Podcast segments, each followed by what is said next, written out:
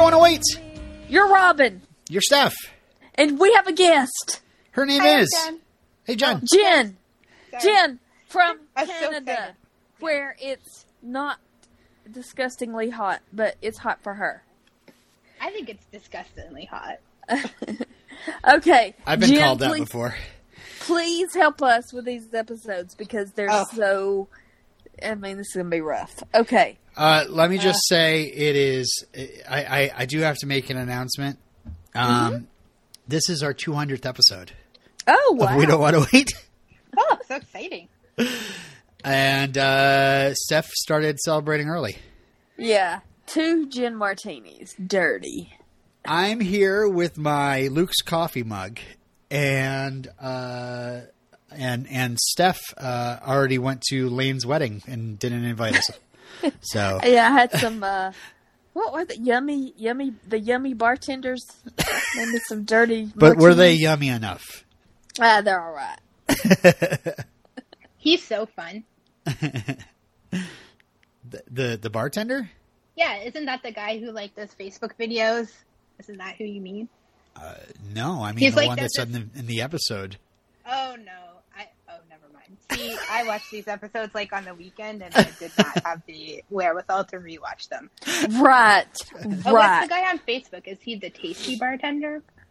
I don't know, whatever. What's He's on TikTok, Facebook? It- Instagram, it's- Facebook, you know. It's 2006. I don't know what's Facebook. I don't even know what that is. These vi- Facebook these existed in 2006. not, these not- I wasn't on episodes- it. were hard to watch a second time because I like to watch twice. But uh, they are I'm okay, you're okay. The real Paul Anka, I get a sidekick out of you, and super cool party people. Oh my god, I was right on about the sidekick. I was so happy. I was like, this is literally an episode about her getting a sidekick. Uh, okay. Well, speaking of okay, uh, Uh-huh. thanks for segueing myself. Uh, the first episode is called "I'm Okay, You're Okay," and um, I call this first chapter F I N E. Uh, there is, uh, I, I, I mean, we're all old enough. We had Aerosmith's "Pump" in our record collection at, at, at one Hey, time or another. I'm another. not as old as you guys. You have Yeah. to. Be. You're you're I mean- officially old as us. Sorry. I'm old and I don't know what you're talking about. Pump. Aerosmith's Pump. You know the one with the idea. the two trucks on top of each other, and they look like they're doing it. Anyway, there's no a so- there's a song on there. I'm trying to get to a point here. Uh, it, it, there's a song on there called "What It Takes," right? And it's a it's a ballad. Steph, Uh-huh. come on. Yes. Okay. Okay. Okay. This sounds familiar. All right. And in the song, Steven Tyler sings, Girl, before I met you, I was F I N E fine. F I N E fine. That's right. And uh, there was also a song on the album Pump called F I N E. And so the liner notes for Aerosmith's Pump say that F I N E stood for fucked up, insecure, neurotic, and emotional. so just want to keep that in the back of our minds because that's what I call this this uh, this chapter. Uh, Oh. I N E. Okay. See, that makes sense because I was like, fine. Nobody's fine. Nobody is fine in this show right According to them, they're fine. Okay. All right, so It's ironic. we're I guess we we go to uh, we're in apartment eight, and oh man, the big side plot of of Rory and Paris. They're going to be single and on their own. They're going to paint. No men. They're going to get lots of Chinese food. You yeah, know, sisters before misters. That's right. We're and we're gonna get a treadmill. Jonathan never wanted a treadmill, and uh, you know, and and uh, and they make up. terrible apartment. Yep, and they make up. You know, the, she, Paris is over the fact that uh, Rory got her her job because she's really just not cut out to deal with people. She admits, and then Logan shows up, and uh, so Rory, of course, sicks Paris on him, and uh, and then uh, uh, Logan barges through, and then in barges Jonathan as well. Mm-hmm. And um, In Rory's um, Mrs. Maisel Coat. coat. yep, yep. So uh, while while Paris is distracted by Jonathan, uh, Rory and Logan go to the hallway, and Logan pleads with her. He's like, "I've been completely faithful. I thought we were broken up," and he's like, I thought we were on a cheating. break." We're on a break." And he's like, "You know, I how how heartfelt do you think this is? I mean, I I think this is pretty like he just." I think he's being honest. You know, I don't think he's like making things up. I think he should have actually broken up with Rory to be able to claim that they were broken up. He told Like, his he did- sister that counts. I mean, I feel like I'm a Logan apologist, but he doesn't look good here either way. Like he, Yeah, yeah, he messed up. Like even if he thought they were broken up, maybe he should have clarified that they were broken up yeah. before sleeping with all these people. I think he But- should definitely do a lot more. Listen, I messed up. I thought we were broken up, and I never meant to do this. You know, and not But- just be and- like, I thought we were broken up, and that's it. And this is like his first relationship. Like either Right. way, he needs to work on communication. Yes, but like this and also like at 20 he's so they're in so he's in third year and she's in second year right right. of university so like that College. It's it's America. Well, no, he's about to graduate because no, in June he's going to graduate and go work for his dad. but doesn't it get messed up because of the accident i The- don't remember Uh, i'm trying to remember Well, what the happened. accident happens later. I don't know if anything else happens at the end of the season that that we find out about. That um, I don't I know, know, anything about. It. I don't about. remember what happens because I always skip these episodes and I don't want to spoil something. okay. Uh, well, maybe Uh, we'll find out anyway. something more later. Well, just like is- when, just like when Luke at uh, Martha's Vineyard says, you know, I can't keep up. It's back and forth. They're on again, off again. Like Right. it's it's so back and forth. You don't know if they're together or not together. Yeah, I mean, like I was just gonna say, like he's still in his early twenties, even though it's his first, like I guess, real relationship. You should still know how to like break up with people, or I don't know. Yeah. But um, Uh, so he begs her to come home with him, and wouldn't you know it, Rory caves and uh, and walks in to the apartment A to tell Paris, and well, Paris definitely caved too. Yeah, So- Krav, Krav Maga is more kinky than she expected. yeah. Meanwhile, at Luke's apartment, Lorelai has found an enormous, an enormous spider in the shower, and Boring. it turns out there's Oh. a lot more spiders. the only thing before we go to Luke and Lorelai, the Oh. only thing is Paris grew up wealthy, but she doesn't know how to say Porsche. She says Porsche instead of Porsche. when she's and I feel like if she's insulting Logan, a she would know that it's Porsche and she should have said the right name. I work at a car magazine. and I'm pretty sure I say Porsche. this is going to sound terrible because the economy sucks right now. But in my first year of grad school, they had someone come in and teach us how to say Porsche. They were like, "You're going to make a lot of money, and you should know how to say it." Meanwhile, we the economy crash at the end of my first year, and I don't think any of my classmates are driving Porsches. But anyway, Wow. yeah, it was a, a big difference from year one to year two in my program. But yeah. All right, so and also, Joey, since we already talked about being on a break, you know, Joey says it's Porsche, Porsche. I don't get it. Robin, you should watch it. it's more fun never to have seen Friends at this point. I don't know. Uh, it's fine. You do you. uh, so yeah, at Luke's apartment, this is when the um, the fact that Luke is going to go on this math trip to Philadelphia first gets brought up. Um, and uh, you know j- the the Palladinos are laying in the we're gonna split Luke and Lorelai up for a little while so Lorelai can do some introspection and yada yada yada. So uh, Lorelai says, "Oh yeah, you should go," and uh, he says he's looking forward to seeing the Liberty Bell. Um, so uh, when we get to Luke's diner, Lorelai now wants Luke to remove a cricket from her house, uh, and he starts talking about how he needs new luggage. Uh, or she thinks he needs new luggage. He's trying to Yeah. fix some old luggage. Too much luggage talk. I don't care. And uh, that's when Lane comes in and shows off uh, her ring uh, after giggling with Rory outside. And um, Rory's here! Yay! Rory Rory asks if she's a Shriner, which is totally something that a uh, you know 19, 20 year old would would jump onto. Uh-huh. You're a Shriner. Yeah, I mean, I get it. The ring is like a pawn shop ring. It's uh not a actual engagement ring. Okay, I I get it. Okay, Lorelai thinks she uh, makes a joke about her winning the Super Bowl. uh huh.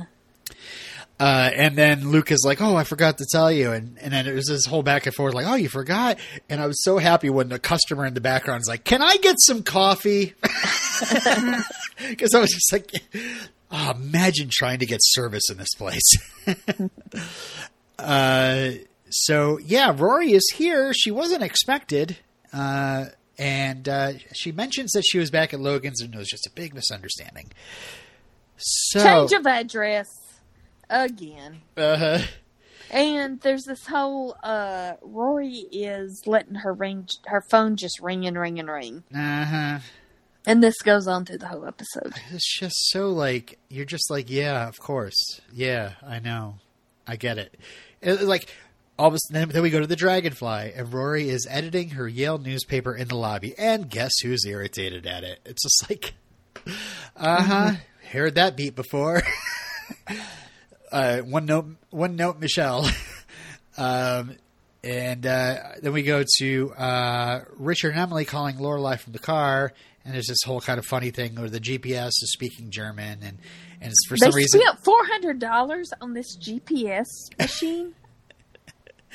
yeah, I wonder if it's because it's built into the car. But I do feel like back then, like I remember buying a GPS for like a couple hundred bucks. mm-hmm. It was so new. I also Yeah. remember having to stop the car to actually get it to get it to start. You know, you had to pull over and then plot your course, and then start it, and then you could leave. So that's why the whole "it only works when the car is stopped" uh, joke might come from.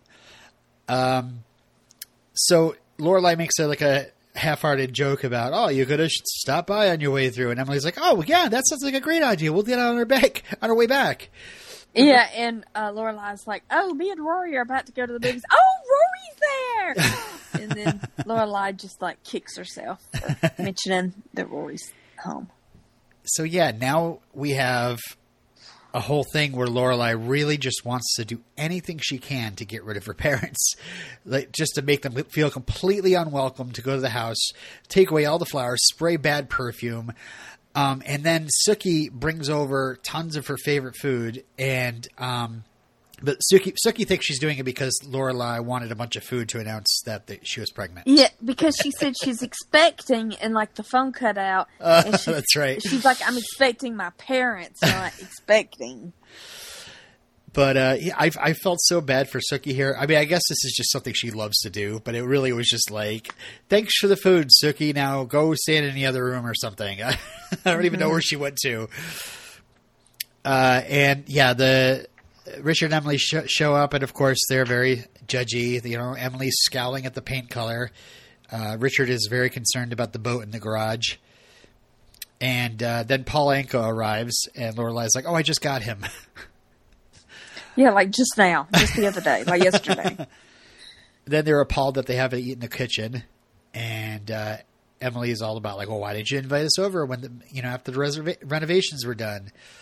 And uh, I love the whole beat where Luke shows up and then wheels right around as soon as he knows. Oh, parents are That here. might be Oh. the best part of the episode. yes, that is. That's the only good part of the episode. that, that that made me crack up.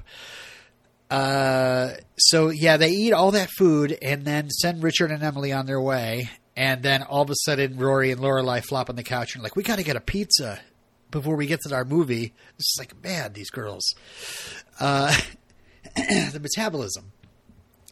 So yeah, the conversation goes to April, and Rory's surprised how little Lorelai knows about April and her mother Anna, or Anna.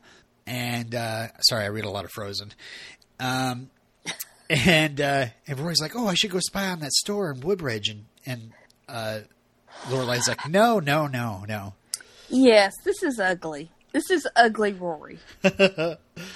And guess, of course, who shows up? What you mean? Rory's the worst? yes, Rory's being just ugly, I mean- wanting to. You know. where she doesn't belong.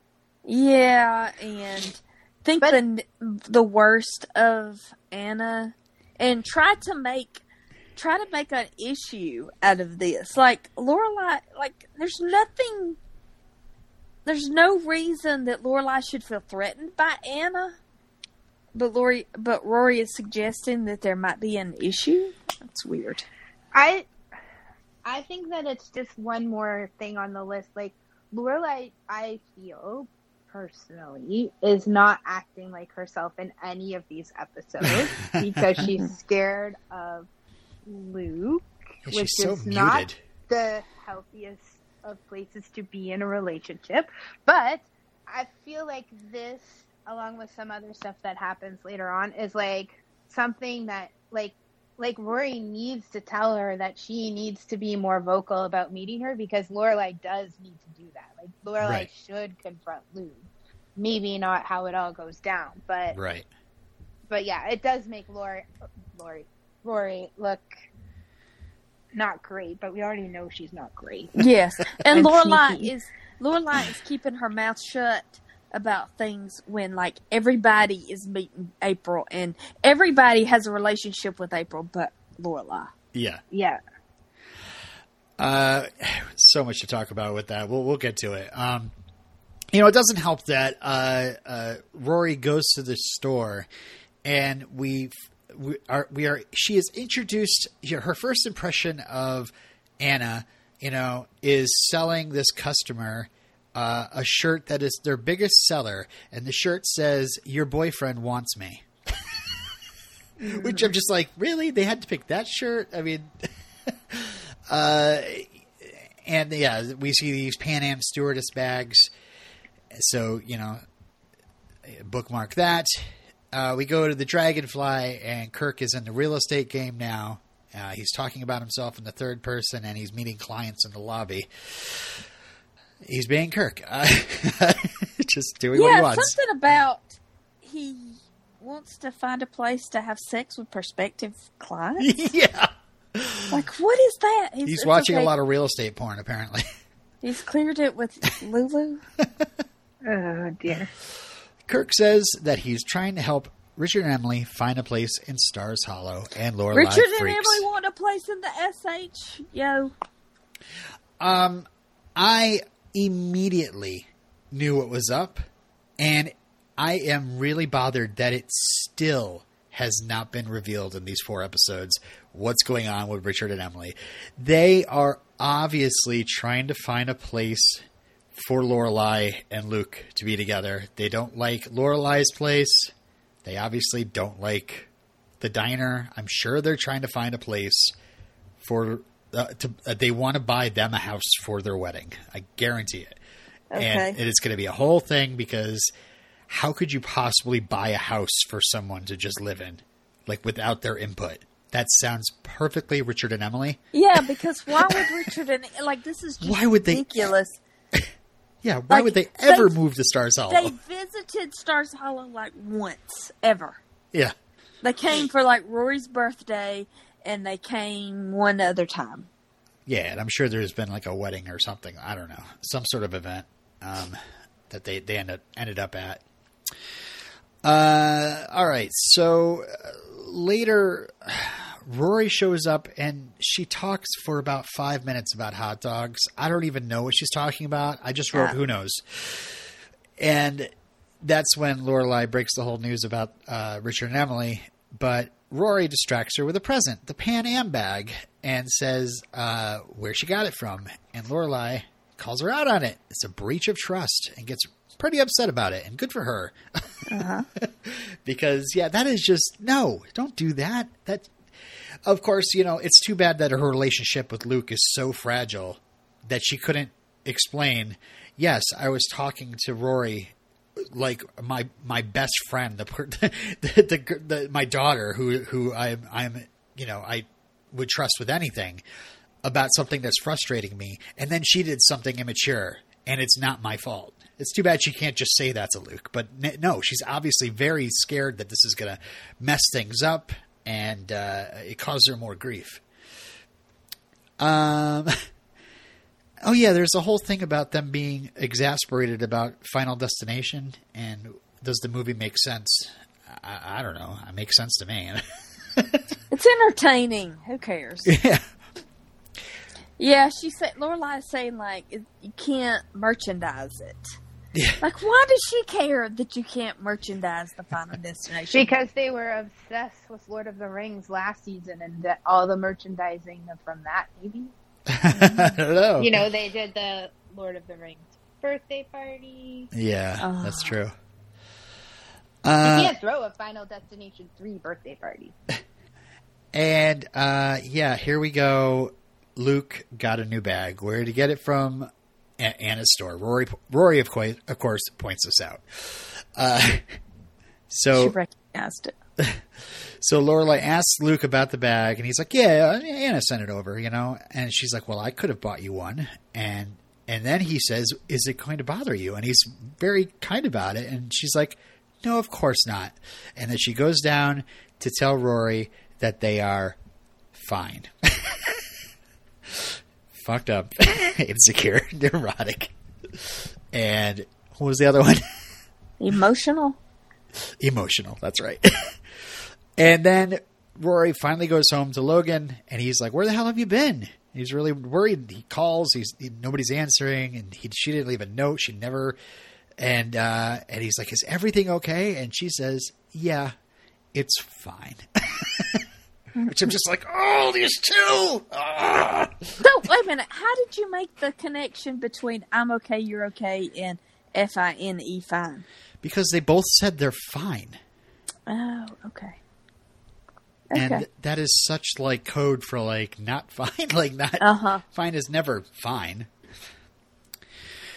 All right um, and in keeping of tradition i named the next chapter laney's got a bum. Just kidding. Uh, it's uh I, I it's uh, the actual title is the no drama engagement because there's no drama here. Um okay so the first thing we find out about in this subplot is apparently sock drawers are gay That's what they say. so that's that's that's a thing. Um, and Brian's like, "Oh, should I move out after the wedding?" And Zach's like, "No, no, no, you can stay." And then Lane's like, "No, no, wait a second, we're getting married. I want my own place." And it's like, they, like that's the one bit of drama, and uh, and Zach realizes that he still has to talk to uh, Mrs. Kim. And I don't know if you guys noticed, but when Lane leaves to go to work, she doesn't go out the front door. she goes left. She it the front door is right, but for some reason she leaves. I don't know if there's a back door to this place, but she she went that way. They never. Now they- see, and I assumed it was a house, but no, I it's an it's apartment. I think they're back to their Apartment in a apartment. house. Aren't they back to their apartment? Yes, Yeah. it's an apartment, but I thought it was a house. Oh. No, I thought it was like a downstairs. I mean, they didn't. They had like what one bedroom maybe for Lane. Yes, one bedroom, and then the guys slept in the living room on uh, bunk beds. Right. So we go to Kim's Antique. Zach shows up in a suit, tells her his intentions. You know, I'm going to marry your daughter, and um, m- mumbles some stuff about how she's smart and then she's hot, but not hot in like a slutty way. Uh, and then he presents her with a letter of recommendation from his employer, a bank statement. But now Mrs. Kim is interested in his music.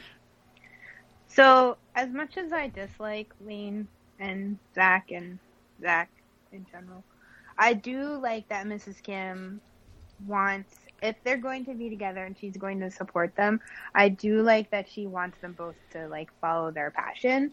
And Right. okay, I said earlier that Luke coming in was probably the funniest part, but I actually do like Lane, or sorry, not Lane, Mrs. Kim and Zach like working on the song. Not like the process of it, but like at the end when he's like, "We wrote a hit song," and they like, you know, he's really excited about and to tell Lane about how her mom helped him write a hit song. Like, I do think that's kind of cute. but Yeah.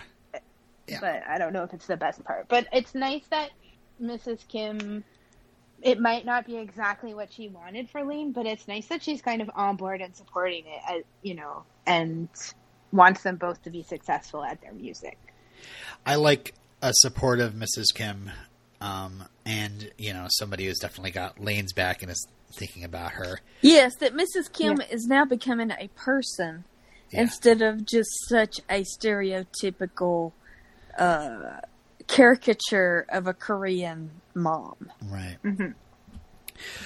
Uh, yeah. So, so he's doing this all the time behind Lane's back, and and Uh, to Mrs. Kim, it looks like it's behind Lane's back, but really Lane knows that he's going to talk to Mrs. Kim. Right. So, yeah, this this thing happened. So, so okay, she he he auditions the song to Mrs. Kim, and she has him try it again and gives him advice on a chord to end on, which I didn't think was as good as the original one, but whatever. Uh, and then you know he's super excited that they wrote a hit song together. I, I love that he's even like, "Hey, we should like w- work on some more things." And so Mrs. Kim brings him inside to propose. Mrs. Kim gives him her grandmother's ring, and then gives, and then, uh, so it's it's so weird because it's just like, like I said, this is like the no drama engagement. I was like waiting for the, but he already he already proposed to me, or, or why why are We're you proposing doing, again? This is just or, theatrics for Mrs. Kim. yeah, but there's no like Lane just kind of goes along with it, and there's no like mention from her like, "Hey, that was weird," or Nobody cares. Who cares? Yeah, the, they know the not to rock the Palladinos have given up. It doesn't matter. it's so weird. And then it's just like, "I'll give you 15 minutes to discuss." All right, so that's the end of that episode for that plot. I don't know if you guys have anything else for that episode. Um, I mostly just had that like, like Luke talks to Lorelai about April, like all in the diner, like when he's talking about going on the trip, like right. he's talking at her about April, but he doesn't engage in conversation about April with her, which is kind of weird since you know they're going to be living together and theoretically April may be staying with them. I don't know.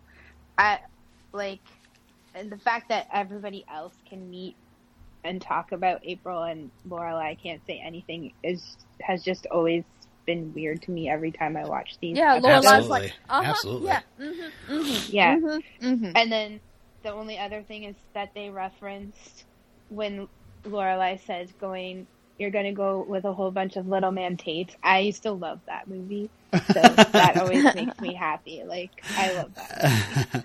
But yeah. that's like the three things I wrote down about the episode was Rory being sneaky, Portia, and Little Man Tate. Okay. Like it's not. Yeah, I have nothing to say. I'm sorry. The next episode's called "The Real Paul Anka," and the first chapter I called "Lorelai continues to lose her mind." So- Yes, I I thought Lorelai has a David Lynch experience. Yeah. Just why? Why? I don't. Wow. Okay, so I'm going to read through what I, my notes on the dream, and then we're going to talk about it. Okay. Uh, so she's walking through Stars Hollow with the real Paul Anka, and then But the- she's telling she's telling Rory about her dream. right, and then the dog runs in the road. Yeah, like so. Paul Anka walks away, and all of a sudden he's a dog, and the dog is in the road. And then she goes to Ducey's, and the real Paul Anka is working. I'm sorry. I'm sorry. She goes where? Ducey's. Dosey. Okay. It's spelled Deuces, but I- pronounced. I Dose. write the correct spelling, and I can't help but. Pl- I pronounce the word Doyle Jonathan on this show, so whatever. That's that's hardly the worst Listen. pronunciation I have. We we let it go when you say Sookie, or you say the way Du- that they say it on True Blood. Not, Sookie. but but yeah, not Dose. Dosey's is Dosey. Uh, and so the singer's working at Dosey's, and then she sees the dog upstairs giving a concert in Luke's apartment. And then all of a sudden, we go down to the diner, and the singer is sitting on Babette's lap. And then all of a sudden, we look out and in the middle of the street. The dog is out there in the street looking in on them. And then all of a sudden, they both meet in the street, and then there's an explosion and everything goes dark. so, what does this mean? Nothing. It was just a reason to get the real Paul Anka on the show. they named the show The Real Paul Anka. It's got to have some sort of significance to this episode. Nope. The whole time the dream was happening, I was just thinking, "Oh, he's from here. Let me look up what uh, the cost of the houses on Paul Anka Drive are. They are pricey." Uh, this is what I tried to surmise, and trust me, I did an internet search. Anybody's in our Facebook group will see the the review I found when I did the internet search. And really, in that review, is just like. Did Lauren Graham look at the script and just throw it across the room at this point? and why did Paul Anka? Why would Paul Anka have agreed to do it? Maybe he really wanted to sit on Sally Struthers' lap. Maybe. Just Uh, a paycheck. Just like, oh, I'm relevant again for 19 year olds for a second. guess. Uh, so I thought the dream meant that this is the real Paul Anka and the dog are two sides of Lorelai. The real Paul Anka would be Lorelai's like true feelings. Um, like she wants to tell Luke she's not happy. She wants to have a relationship with April. And then there's the dog side, which maybe just be the side of her that just wants to be playful and loyal and pretend that nothing bothers her. And eventually they're going to like destroy each other. That's the best that I can do with that. I, I, I, I was like, why did they do this? And yeah, in the in that review that I I posted, uh, the reviewer is just like clearly they're padding for time, and this is just another example of it. And there is a lot of that. Um, but you know, I just what what were they thinking? Uh, that's the No best I can do. That's the best I can do. they were thinking the Palladinos were burnout and ready to go. I don't know. Yeah, I, I- I think there's a lot easier things to do though than to write these this weird, you know, dream sequence. I don't know. They, you know, that's so like it's so unique to the show that At I mean, least it happened in a dream. yeah. Um, and so yeah, the show being called the, the episode being called the real Paul Anka. I assumed he was going to show up in real life somehow later in the mm-hmm. episode. So when he didn't, I was like, so why did they name it that? And I'm thinking, okay, so maybe the real Paul Anka is this Lorelai, Lorelai wanting to finally, you know, have have what she wants, you know, and have have a relationship with April or tell Luke what she wants to tell him. I don't know. I don't know. Anyway, um, let's start with the the chapter here. Uh, again, Lorelai continues to lose her mind. Um, so, so Luke is leaving Caesar in charge, and uh, he says, "Oh yeah." Uh, Luke tells Luke tells Caesar that he's going to be fine, and Caesar's like, "Don't tell him that. That's bad luck." And I'm like, yeah. Uh, so uh, Kirk steps in, puts his hairnet on, and Yeah, he's got a hairnet on him, ready to It's go. his favorite one. yeah, yeah. uh, so Lorelai walks Luke out to the truck, and she's just smashing this bag left and right, just trying Yeah. to test how sturdy it is.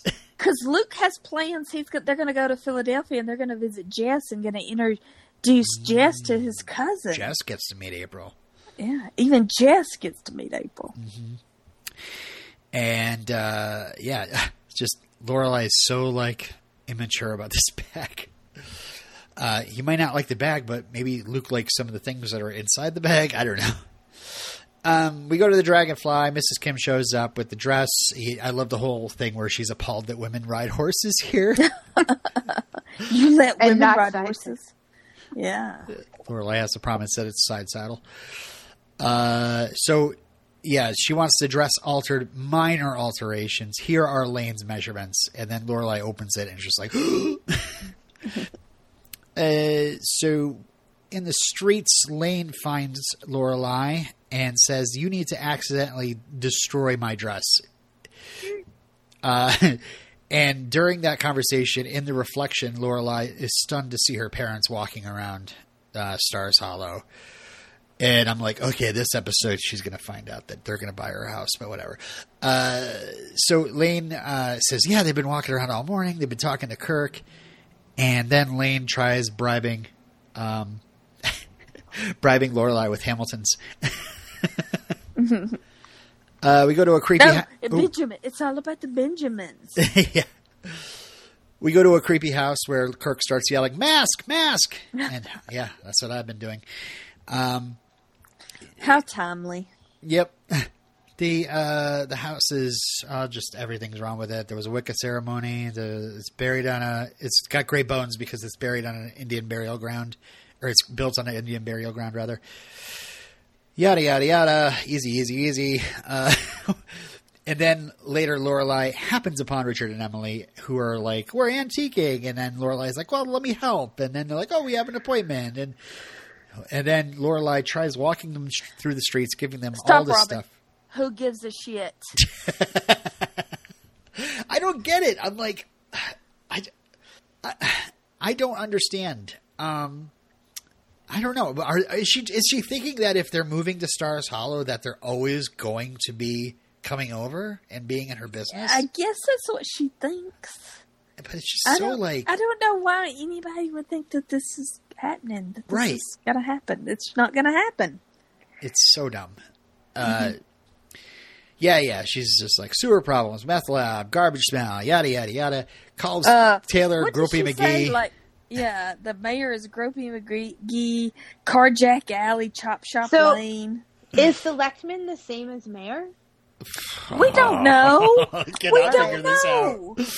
Yeah, when she mentioned that, I was like, aha, aha. So we have another, and then all of a sudden it's like, oh no, Taylor's the mayor. Like, wait, what? Because- In the Yeah. first season, there was a mayor. I think, Yes. wasn't there? Yeah. yeah, he did the, the, the reenactment thing. Oh well.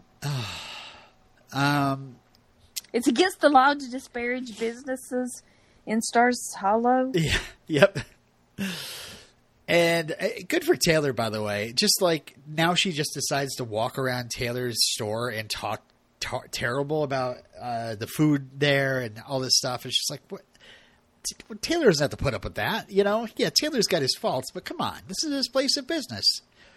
Um, they go to Luke's. Lorelai's like, "Oh, we'll never get a table," and uh, she's with uh, she's with Richard at this point. Uh, Emily stormed out of uh, uh, Doose's, Thank you. and they find Emily playing cards with a kid. With a kid, uh, of course, we find out that she thinks it's April, and then she starts calling the kid it. Why would I play cards if with it if there was no familiar connection, familial connection? Yeah, Why would you play cards with them even if there was? But Ugh. again, this is Lorelai needs to hear this that you. Well, I don't. I think that Lorelai needs to hear this, and she needs to talk to Luke about April.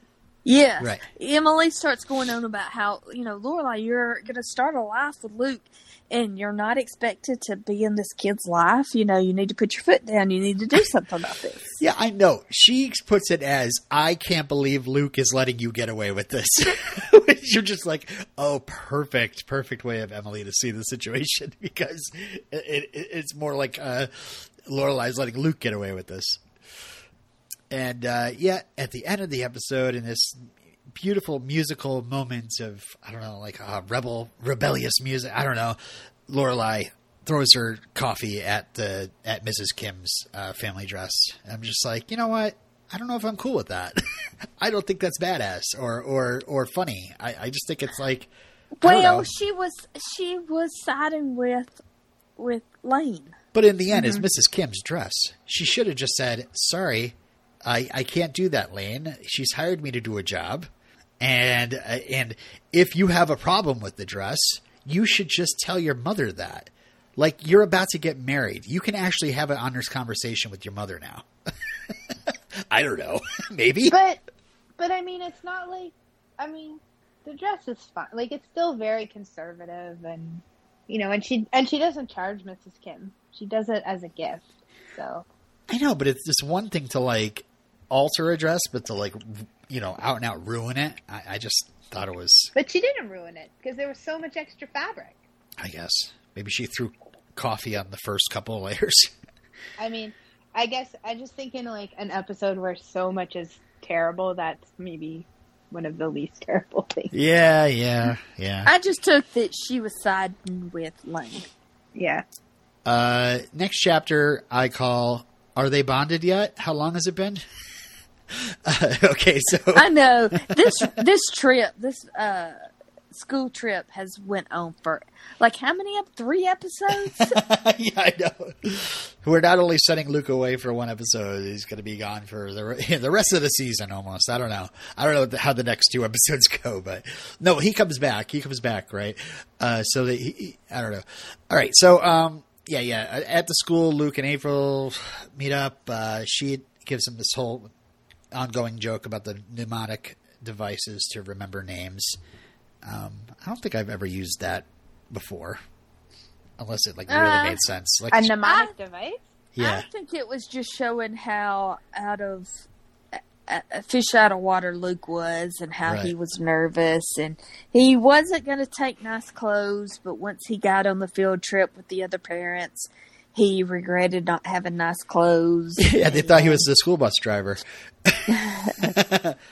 yeah, I like the the Star Trek reference though. She calls them the Grups. As the Grups is is, a, is from a Star Trek episode called uh, Miri. But whatever. And then she says something about how the te- one of the teachers does a borderline racist Chris Rock impersonation, and I've called this out before about uh, uh, mirroring between The Office and Gilmore Girls, and before it was like, did Steve Carell watch Gilmore Girls and take that joke about the suit that somebody's buried in?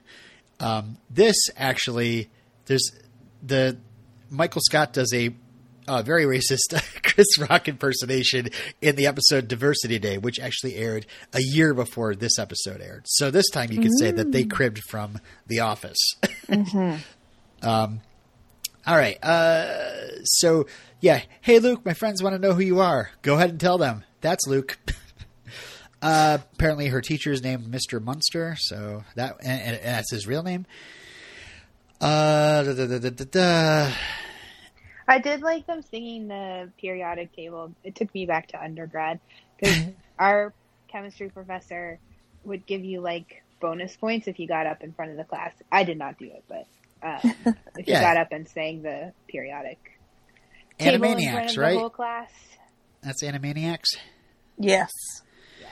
Um, and uh, yeah, Luke bonds with Apple, Brown, Betty, Freddie over baseball, and April is not very enthused about it. And we find out later that she actually likes Freddie, and he's and is not is not happy when he he keeps calling him Betty.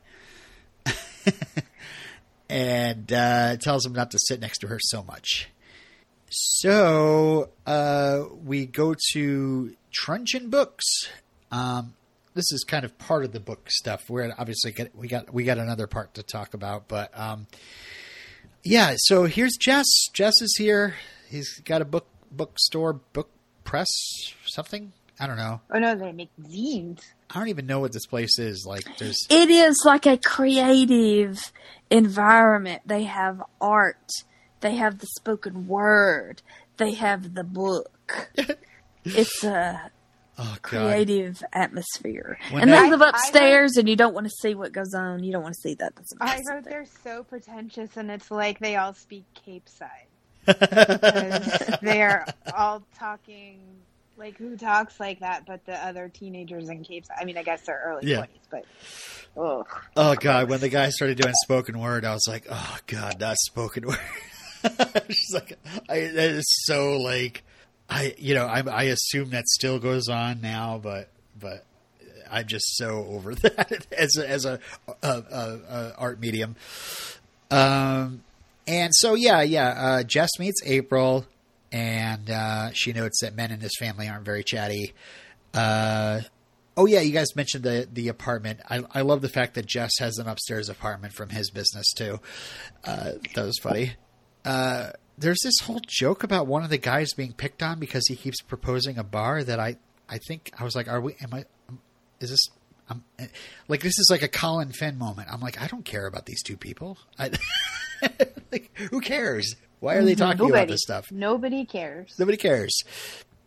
Uh, so Jess, uh, oh wait, yeah, Luke introduces, uh, Rory shows up. We'll, we'll talk about more about her, but Luke, I love how Luke first introduces her as an old friend. And then he says, actually, she's the daughter of my fiance. Doesn't he say the daughter of the woman I'm with? Oh, really? He doesn't- I thought he said Yeah. fiance. Yeah. He doesn't say fiance. Oh, okay, okay. Something like that. So, and then April's like, so awkward. You have a you have a nice face. Yeah. Uh, then I like this whole moment with Jess giving Luke the check and Luke saying he's proud of him. And Oh, And- or she says it's complicated. Sorry. oh, okay, Yeah. Yeah. Anyways, okay. Yeah, sorry. Go, Jess. yeah, yeah. I, so It's yeah, uh, almost like Luke can only do. It's like Luke cannot multitask. It's like he can only do one female person at a time. He can only he can only have a daughter or he can have a fiance, but he can't have both at one time. He can't deal with the complexities of two female human beings at one time. But doesn't he consider Rory to be like a daughter? Like, I I think so. Yeah. like he acts like I don't understand why it's so hard. And like, well, whatever. We can talk about this later because I Yes. have questions for you guys since I don't have kids. But There's more on this Yeah. later. Uh, but yeah, Luke offers to uh, leave the groups to hand out pamphlets on Amish country and gives April a sweater. And April says to her friend that Luke is so over- overprotective, and uh, and Luke kind of smiles about that. So Yeah, because it's like um, she's she's complaining about him, but she's kind of glad that he's yeah, you know giving her all that attention. yes.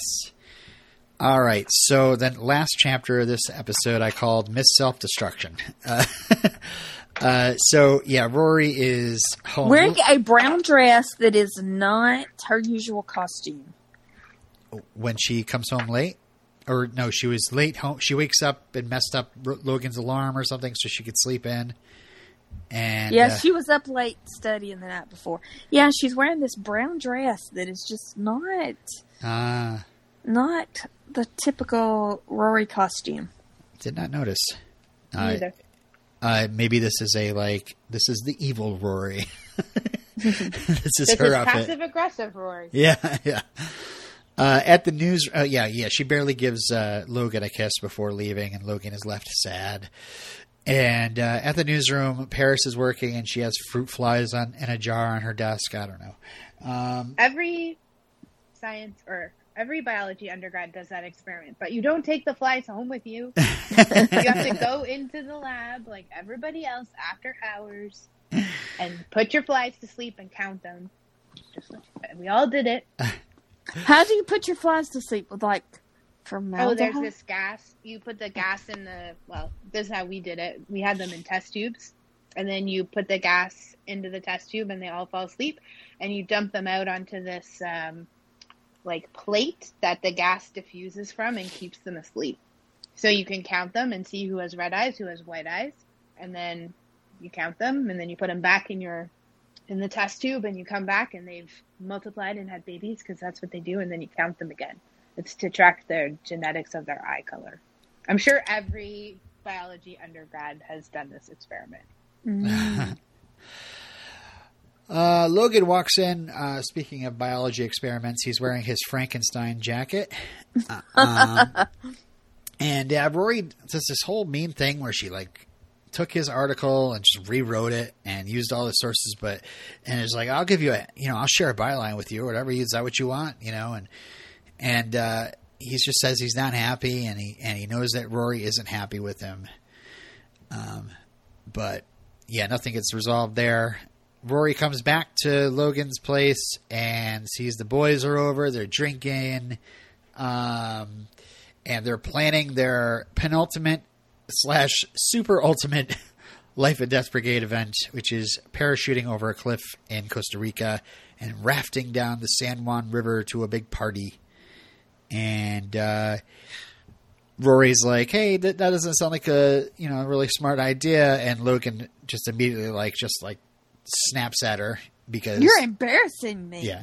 says she's pissing on the fun, and uh, and the boys are like, uh, "Yeah, we're gonna go," and uh, and he says that yeah, he she embarrassed him, and it's not her business, and um, and then he's like, "I know you haven't forgiven me," and then he goes out to the pub, uh, and uh, yeah, this is uh, this is Logan just uh, you know, I mean, yeah, he's being a jerk, but it's almost like he's just being beaten down constantly by Rory and her attitude. And it's just like if you're not really w- willing to forgive him, don't just sit there and like I, I've I've moved back in to punish you.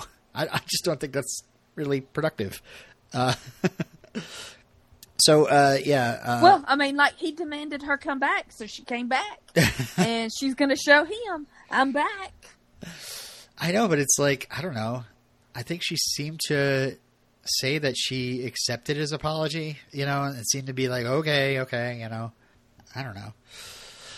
So Logan packs a bag and goes off on his trip to zero fan- fanfare, where he just like doesn't say goodbye or he just doesn't even look at her, walks out. And then she gets an invite from Jess and is like, "Yay!" and uh, oh yeah, so she goes to the bookstore. Yeah, that's where I wrote down. Oh boy, we've got spoken word. Uh, and uh, she says this place is inspiring. And then after all that, she uh, Jess sends his buddies off to the bar to have a little seat with Rory because uh, he's got a feeling that you know she's here to for a little romance because she's just kind of hanging out and waiting. Um, you know, or she could just be here to chat with him more. I don't know. He tries he tries a kiss on her and uh, and she accepts it, but then she backs off and apologizes. And uh, yeah, she admits she, she came here to use him to cheat on Logan. And Jess rightfully says, "I don't deserve this." It's like thanks a lot for, for using our worst. relationship to Yeah. to get back at Logan. Yeah, I mean, it was nice. Milo Ventimiglia guested in a great spot where he was, where he questioned, you know, Rory, what are you doing? Right. This isn't right. You should be at Yale. But now he's back again. It's like, why? Why are you back? Just, I mean, it's interesting that Luke was so excited to introduce the cousins to each other and, uh, you But know, that played out exactly how it would if you were introducing a 12 year old to a 22 year old. yeah. I, I think uh, I think if anything, Milo came back to get that final scene with Luke where he gives him the check, and you know, I don't know, it, it might Yeah. felt, might have felt a little bit like, you know, oh, that's a good closure on my character, but then to just have him get, I don't know, he's just she thinks so little of him that she's gonna use him to to cheat on Logan. Like I would just be like, yeah, uh, see ya, don't come back, uh, because he's he's always, you know, he, he the last time they left it, and like they, he had a thing for her still, you know, and uh, he think he thinks so much of her, of her opinion of him, and uh, it meant so much to him that she liked his book and praised him and all that. So I don't know. Um, yeah, she, and then she's like, "Oh, I'm in love with Logan." I just realized, and uh, apologizes, and uh, he says it it's what it is with them, and then he says she can lie and say they did something, but I guess she doesn't. Um, and that's it for that episode. Just cruising through these. uh, I get a sidekick out of you is the wedding episode, and much like the uh, Vineyard Valentine episode, it's really just one long continuous shot here. Not continuous shot specifically, but one long continuous story. Uh, so I didn't divide it into chapters. Okay. Okay. So yeah, uh, we start with the Kim family preparing food. They freak out when they see Lane, and Mrs. Kim wants Lane to stay upstairs. She's too distracted to these family members. She's like, "Gotta work." and uh, and then Lorelai brings a dress, and Lane says that Zach needs a matching blindfold. Mrs. Kim steps away and then comes back looking faint, saying she doesn't remember Lorelai came with the dress. And that's it for this part, by the way. Uh, I was like, what's happening here? So, guys, should I be worried, or should was this just like a something that was weird that they did? Like, was this a joke? No, it's she got the phone call that her mom was coming. Oh, okay. See, when someone doesn't remember somebody suddenly, like you think there's something going No, on with it's their. because nobody can have a good relationship with their mother except for Rory and Lorelai. So, you know, Mrs. Kim must be going must go into a catatonic state when she realizes that her mother is coming, and she's so freaked out and has to change her house that you know because the Palladinos have zero original ideas. April is a little nerd. Anna is basically Lorelai light, and now Mrs. Kim and her mom also have a horrible relationship where she has to hide everything, just like Lorelai did when, or Emily did. I mean, when the rainy or the first Lorelai came to her house and she had to get all the stuff back and put it. Yeah, yeah. Yep, yep. Oh, yeah. Same thing. Same thing. See, when they do something like that, I thought, oh, God, they've made Mrs. Kim endearing, and now they're going to kill her. Those bastards. It's not a Whedon show. yeah. I know. Well, see, my husband thought the same thing. He was like, "What is wrong with her mentally Yeah. that she's just so checked out?" I was like, "Did you not see her mother's coming?" And she's so distracted by the fact that her mother's coming that she can't deal with anything else. Yeah, and that she's fine with this new dress, or not the new dress, but the way it is. Mm-hmm. Uh, so yeah. Uh, then Lorelai walks out, and Mrs. Kim rushes out and says, "You got to come to the wedding with a man, and Kirk Okay. does not count." Okay, who saw this? I mean, a mile away. Like, Oh, as soon as I saw a special guest star, yeah, What's his name? You're like, you're like, uh, Luke is out of town. Something must, something's got to happen between Lorelai and Christopher. well, thank goodness nothing actually really does happen. Um, Mm-hmm. Of course, it doesn't really get specifically talked about with Luke. Uh, so who knows? Maybe that's a, a shoe that gets to drop later. Like, yeah, he tucked me in. and then he fell asleep in our bedroom. Mm, Luckily, the whole town is already lying about. Yeah, the whole town is going to lie to Luke about this So- this occurrence. Just the worst people and the worst relationships. Uh, anyway, uh, okay, so uh, newsroom. Paris wrote two articles. Who cares? Uh, Ricky Lindholm says they're going to Costa Rica dressed as natives. Uh, Yeah, you you know you only have this limited time where a girl can wear a coconut bra. right, right.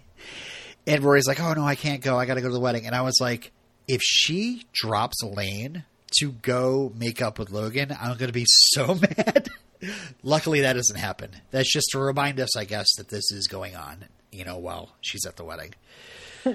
My note is literally for the newsroom. Oh, Rory said Audi. Like she's Audi, but the subtitle said Audi like a car. So that's where I'm at in this episode. Uh, at the Dragonfly, uh, Michel has been asked to be Lorelai's date, uh, and uh, I was so happy to see Michel doing a little bit something different here. You know, he's, he's so happy to be the date, and be, you know, and and she's going to have to be perfect to be with him, and and he's an amazing dancer, and starts showing off his moves. You yes, know, he's a Swifty. Yeah, it's so much different. He's gonna shake it off. You know, this is like this is the this is just like when uh like Michel's mom uh came to visit. You know, th- just something a little different, a little bit more color to him than I am so annoyed at everything that is going on around me. Oh, such a Frenchman. I love it. Uh so uh yeah, Chris calls. He says he bought Rory a sidekick and wants to make sure Lorelai's okay with that. And he also says, "Hey, just in case you're wondering about the other plot, uh, Gilmore Girls is under control." Oh yeah. Oh, he mir- miraculously turned her from a spoiled brat into a good kid in like no time. Yeah, he just said no. Mm-hmm. That's all you got to do. Great Parenting. parenting. Yeah. Yeah. He must have watched Super Nanny. Uh, Uh, Yeah, yeah. So, like you guys said, uh, Mrs. Kim is hiding all the things and bringing in all the Buddhist things, and uh, Grandma Kim arrives. There's a lot of Korean, but you can tell she's kind of grossed out by something, and then they have to do 108 bows. Uh, because she like walks around the same way as like when Lorelai's grandmother comes to her house in Stars Hollow. Like it's Yeah, exactly yeah. the same. yeah. Uh, well, I wanted to mention that they do 108 bows so the hatch doesn't blow up. Well, I mean, it is cute that Mrs. Kim had to get Lane to hide the Bibles and the crucifixes under the floorboards. Yeah. I mean, it's like ironic. It's cute, but only slightly interesting. So yeah, so bachelorette party. Uh, it starts at Doose's. Um, They're going to the bookstore to watch American Gigolo, which young girls, let me tell you, get excited to watch American Gigolo. I don't know. Uh, and then uh, we see Keon rise, and she's stripped down to her Avril Lavigne shirt. Uh, and uh, one girl actually does start puking, so at least somebody's partying. It, it's so funny. It's like Rory, Lorelai, Sookie. It's like Lane, her best friend, her best friend's mom, her best friend's mom's best friend, and three strangers are hanging out together. And uh, and then the bachelor party uh, intersects with them, and it's like Zach, Brian, Gil, and four dudes that we've never seen before. Uh, and so they end up going to Brian's aunt's house to party with them after trying to keep their parties separate. Okay, I just have to say. I know. Wow, that really a lot of that. A lot happened there. Yeah, Uh, boring. I mean, I mean, can you just say phoning it in? So what, what what should we do for the uh the big wedding episode? Well, I don't know. We got to do the bachelor party and the bachelorette party too. So let's just kind of like I don't know. What do you want? Doose's is a place. Let's just have him go to the supermarket and I don't know. Oh yeah, we should do another scene by the bandstand. Just have him walk around there for a bit, and then uh, go to somebody's house we've never seen before. Okay, cool. Uh, big wedding episode. Uh, Michel can't go to the wedding. He's got front row tickets to Celine Dion. Can you blame him? Come on. Uh, I mean, you know, it's Celine. Uh, so uh, Lorelai is feeling a bit of pressure where she could just be like, "Hi, Mrs. Kim. I'm an adult woman, and I can just."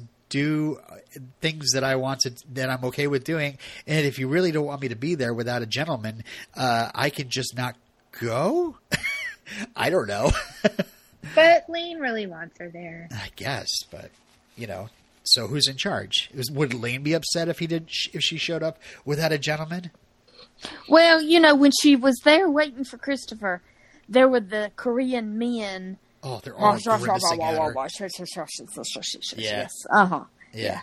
I Uh, mean, I mean, I don't know why Lorelai gives two flips what these strangers think of her, Right. but I think she just she does. doesn't want to cause problems for Lane on her wedding. right. Uh, Zach and Lane arrive in traditional garb. Grandma Kim starts getting super irritated about something and goes. to what's the other funny room. to me is how Grandma Kim and Mrs. Kim look like the exact same age. They're bellowing at each other while, uh, well, the, sorry, the Universal Sounds of Family are. yeah. I love that we don't get any ceremony. cur- we don't get any subtitles for this Korean. yeah. It is it's just we know what they're saying. Yeah, She's yeah. On Netflix, She's- it, it had the subtitles, but it was Korean. I was like, this does not help me. Uh, and then Grandma Kim leaves in a cab, and Mrs. Kim bows profusely and then turns and says, Go! Uh, and it's this point where I'm like, Well, why couldn't have Lorelai just been told to arrive late? And like, hey, just so you know, we're doing this kind of fake wedding for the grandma, and we're going to have. Because then they couldn't have shown them running and talk about 58 seats and 62 Koreans. Oh my gosh. Get the seat. Who You might have to stand during a ceremony for somebody? Oh. And uh, yeah, Miss Patty's there. She staked her seats out all night. She apparently she spent the night in the church. I guess. yeah. She did. Yeah, she was like carrot sticks. Yep, she is there without her gentleman, uh, and uh, She uh, is married to the business that they call show. that, that is true.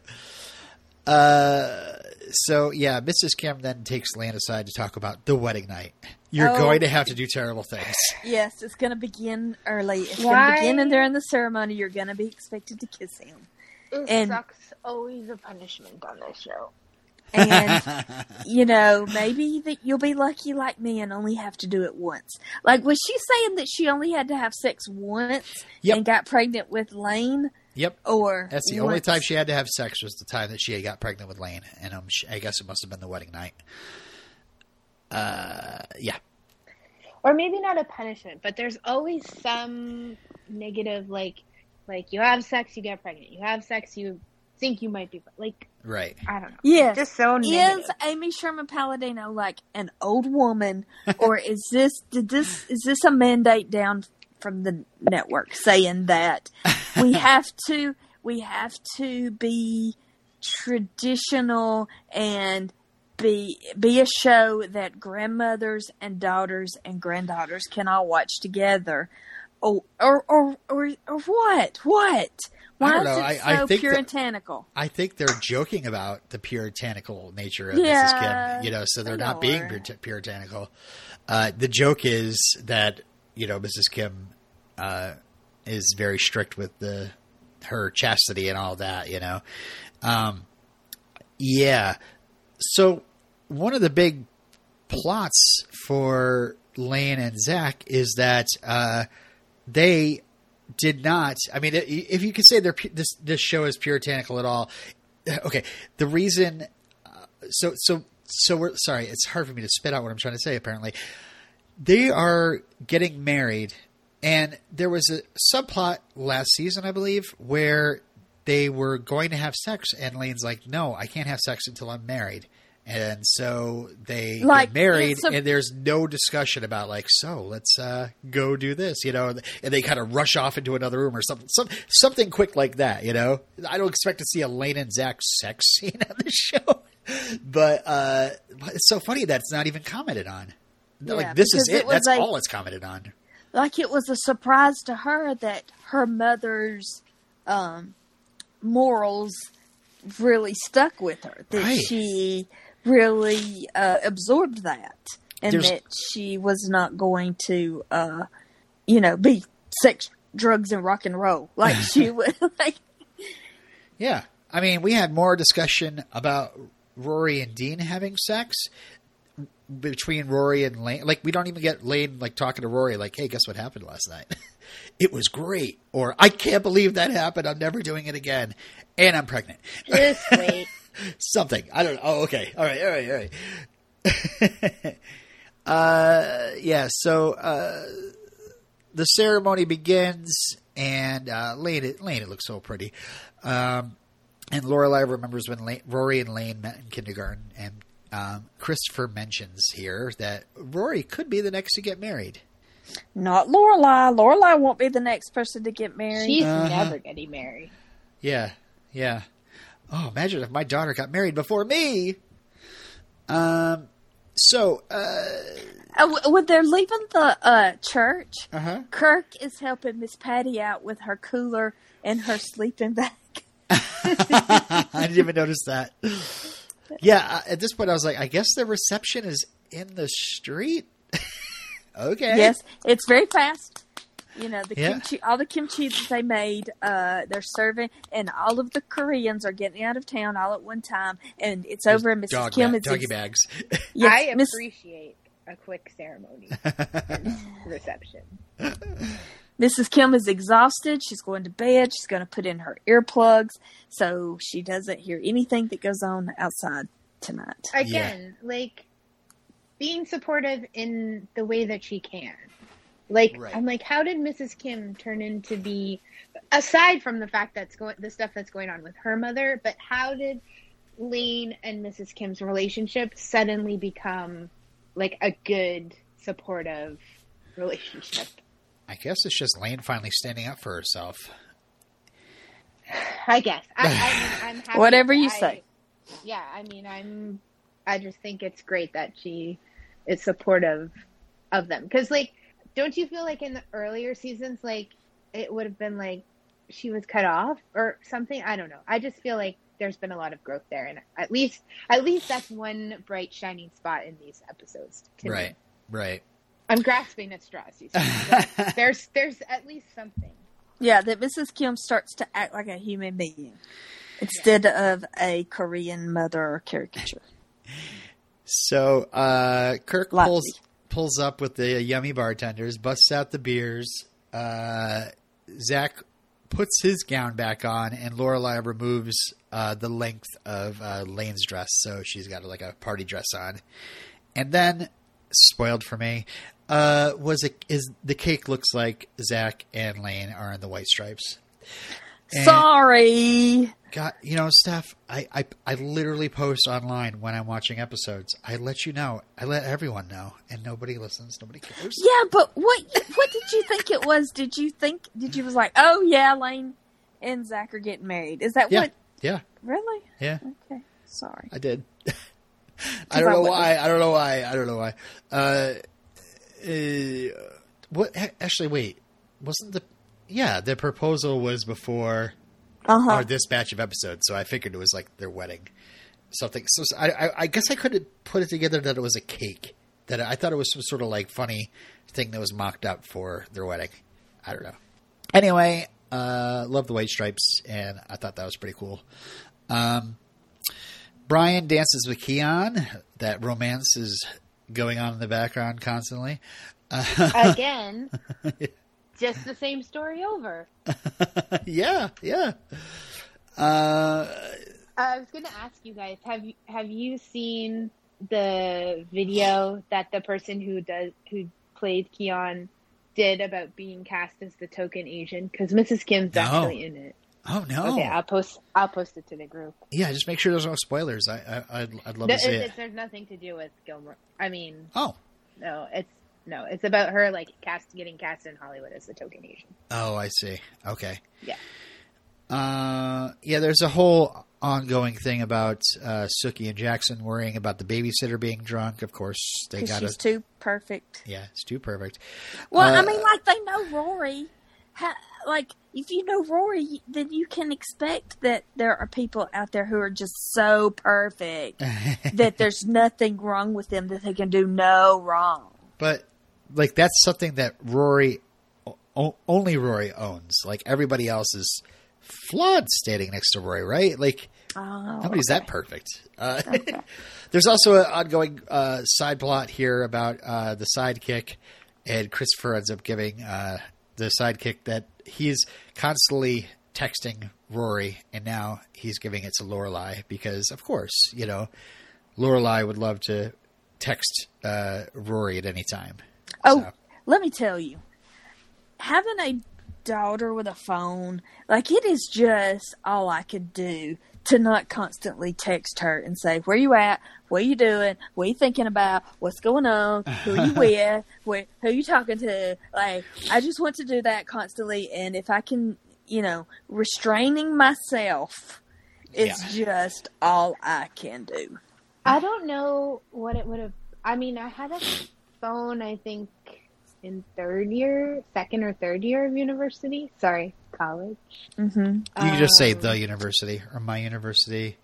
It's just so Oh. weird when Canadians and and and and they say university. It is so weird. I don't know why it is. Well, it's but it's like being in hospital. We Yeah, say that being too. in the we say being in the hospital, and British say in hospital. Like if you said like I was at uh, uh, Yale University, I'd be like, okay, you don't need to say the before it. But then it's like university is like a name. It makes it sound like it's a name. Anyway, I guess. I mean, well, I'm really not that picky. college- Anyway, college is like trade school. But like, I just mean like when I first moved away, Mhm. like I, I moved like three or three provinces away. you mean and so, states? like- just kidding. Just kidding. and you know like i talk to my mom like maybe twice a week on the phone But then by the end, by like fourth year, like we talked maybe once a week, maybe. But I guess we did. Everybody had like MSN Messenger, so maybe we Right. texted there. But Yeah, why even now, we- like my mom just got data on her phone like two months Oh. ago. Like, why aren't Rory and yeah. Lorelai like on each other's AOL buddy lists, or is that this too late after that? I feel like this is MSN Messenger yeah, time. Yahoo Messenger, maybe I don't know. Yeah. If my child didn't live in the house with me, I would never hear from her. Right, right. Okay, so um, uh, oh yes, okay, so oh, also, Rory has her Mrs. Maisel coat again, and I Uh-huh, hope she uh-huh. had it dry cleaned after Doyle was drunk wearing it. Slash when him and Paris got busy on it. Yes. Oh gosh. Uh, Rory takes a pic of her parents, Sookie and Jackson, and Lane and Zach all together, and then she shows the picture, and Lorelai is surprised to see back backtrack and sees a picture of her and April, and she's like, "Oh no, it was a coincidence." And Lorelai, of course, says, "It's fine."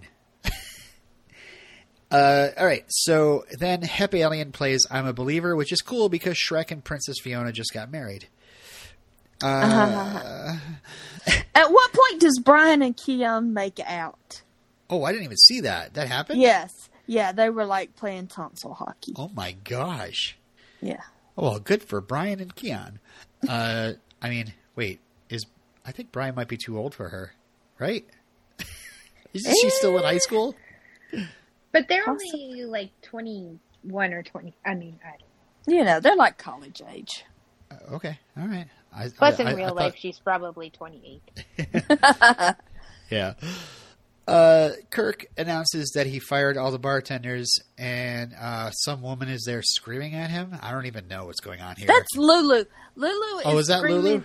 Yes, because he's mad at Lulu because she.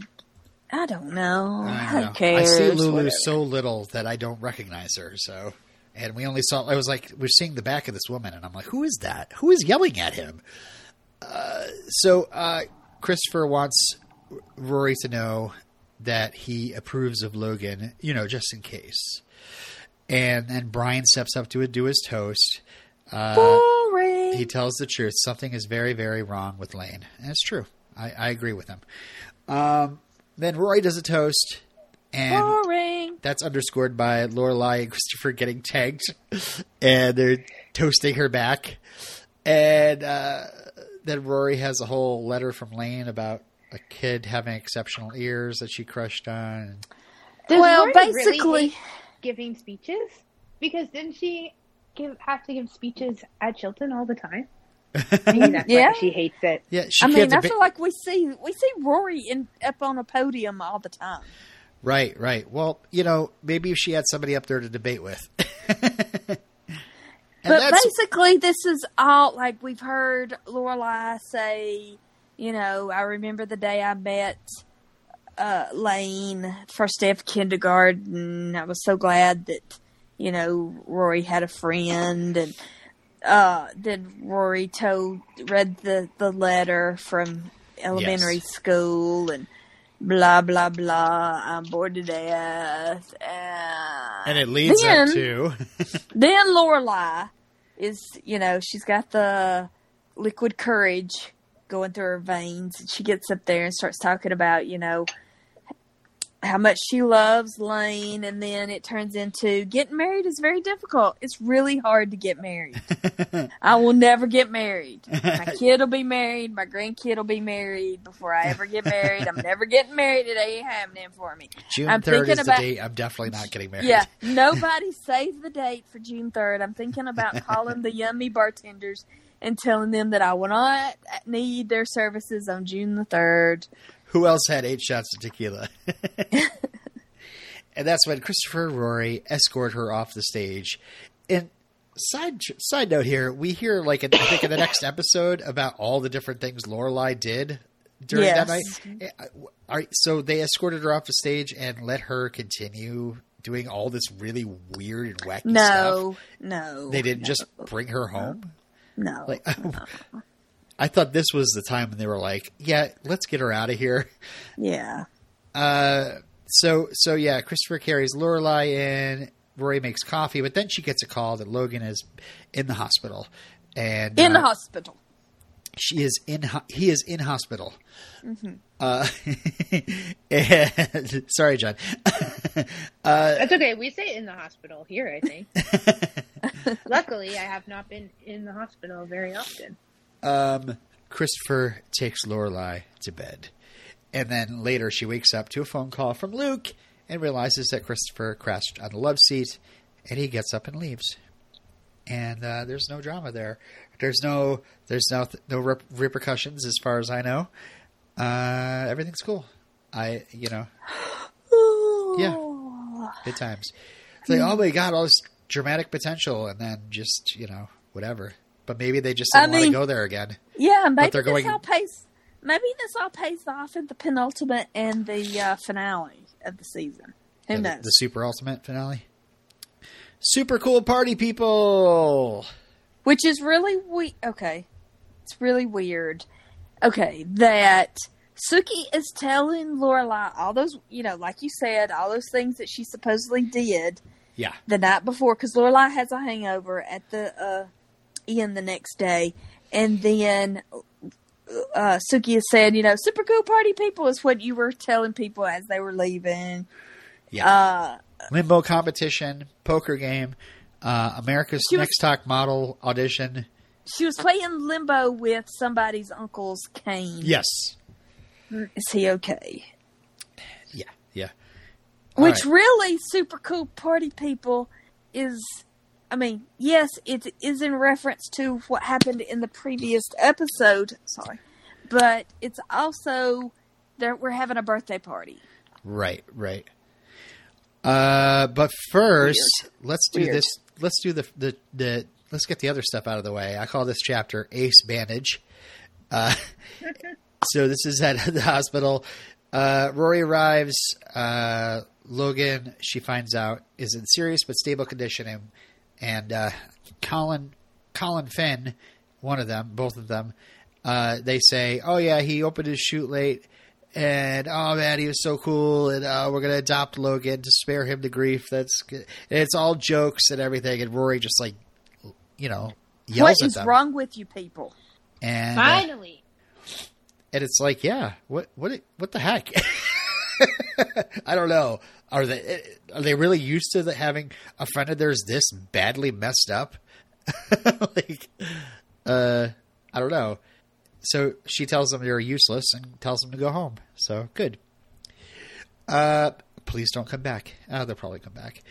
Uh, But then doesn't later she say that they're like bringing her stuff or something? oh, I didn't. I So she remember. didn't really send them. Yeah, they're bringing her things from home. Uh, yeah. So the doctor can't get into specifics with Rory. So Rory calls Because Par- she's not because she's not family. Not family, yeah. Rory calls Paris, and uh, Paris starts asking her medical questions because she's pre med, remember? And uh, Except for she wouldn't have taken any med school or courses in pre med. That's just regular biology, but whatever. Yeah, and also, like I said, people who are trying to get into medical school don't have time to be on a paper that they're not going to use in the future because they're trying to study to make straight A's to have the highest GPA possible to get into med school. right, Uh, Actually, though, on the MCAT, you do have to write essays because I wrote the MCAT. You do have to write essays, so it actually would help being a good writer because you Uh, have to read stuff and write write stuff. Because when I was studying for optometry school, the optometry prep course was offered online, and I didn't want to do it online because I was already taking courses online. So I took the MCAT prep course in person instead because it was pretty similar. Mm-hmm. And uh, you do have to write stuff. So maybe not be on the paper, I guess, but you do have to like be well rounded and be able to write coherently. Mm-hmm. Uh, so I guess Paris calls the doctor and screams at him to get. Yeah, Like- you. Yeah, you see, she Rory hangs up with Paris. Then you see the doctor in the background answer the phone. Yeah. What do you think she said to him to get him to tell her? And all also, those how did details? she get to the doctor? like, how did she get through the nurse. Well, she argued with the, doctor. She argued with the nurse until she got the doctor. Who? I guess. So, what did All she say to the nurse? What did she say to the doctor to get this information? It was very quick. Listen, I called the resident, the ophthalmology resident, on Monday. He still hasn't called me back about an actual person. So Uh, so Logan's got in, inter- internal bleeding, high fever, partially collapsed lung, broken ribs, uh, broken leg, other terrible things. I didn't write them all down. He's going to need rehab, but he is going to recover uh, from all this. Uh, so that would have been really funny. Like the Palladinos are like, "We're exiting the show, so let's just kill Logan." you know, like leave Rory like as a some sort of like you know like widow character for the rest of the the show if it continues on. Uh, so yeah, Rory. Uh, Rory calls Lorelai and says she's the only one there. Lorelai th- is says something about making a care package. That isn't whatever. Uh, Logan wakes up and she's like, "You're in a great hospital," and he says he's sorry. He was just showing off, and he's he's concerned about her missing school. And she's like, "I've got it under control." So he's just like kind of appreciative that she, she actually is there. Uh, she calls the family, talks to Honor. The they're all out of town, of course, and but Mitchum isn't.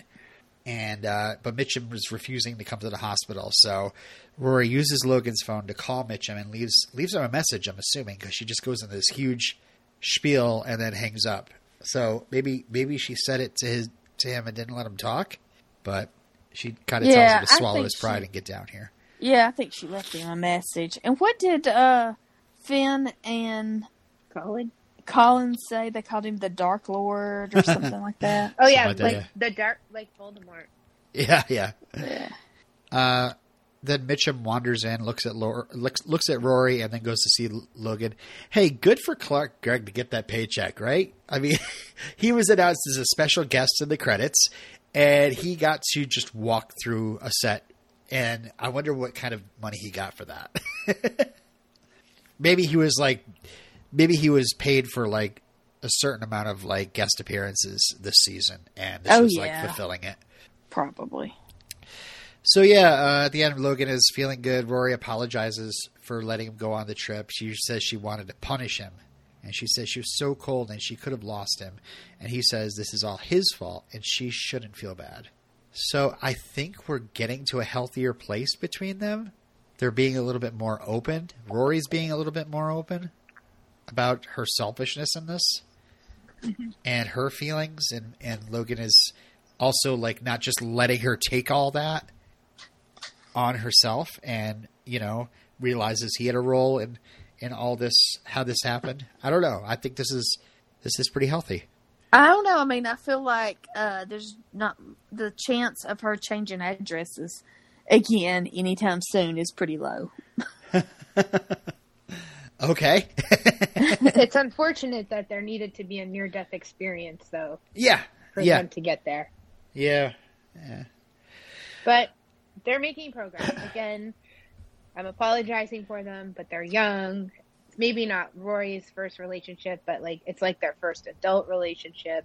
They're learning, evolving. right uh i called this chapter 13 candles but for some reason i thought april was turning 13 but maybe she's a little too young she, is it, she No, she's turning 13, but Luke apparently feels that she's turning four years old. Like right right he treats them like I don't understand.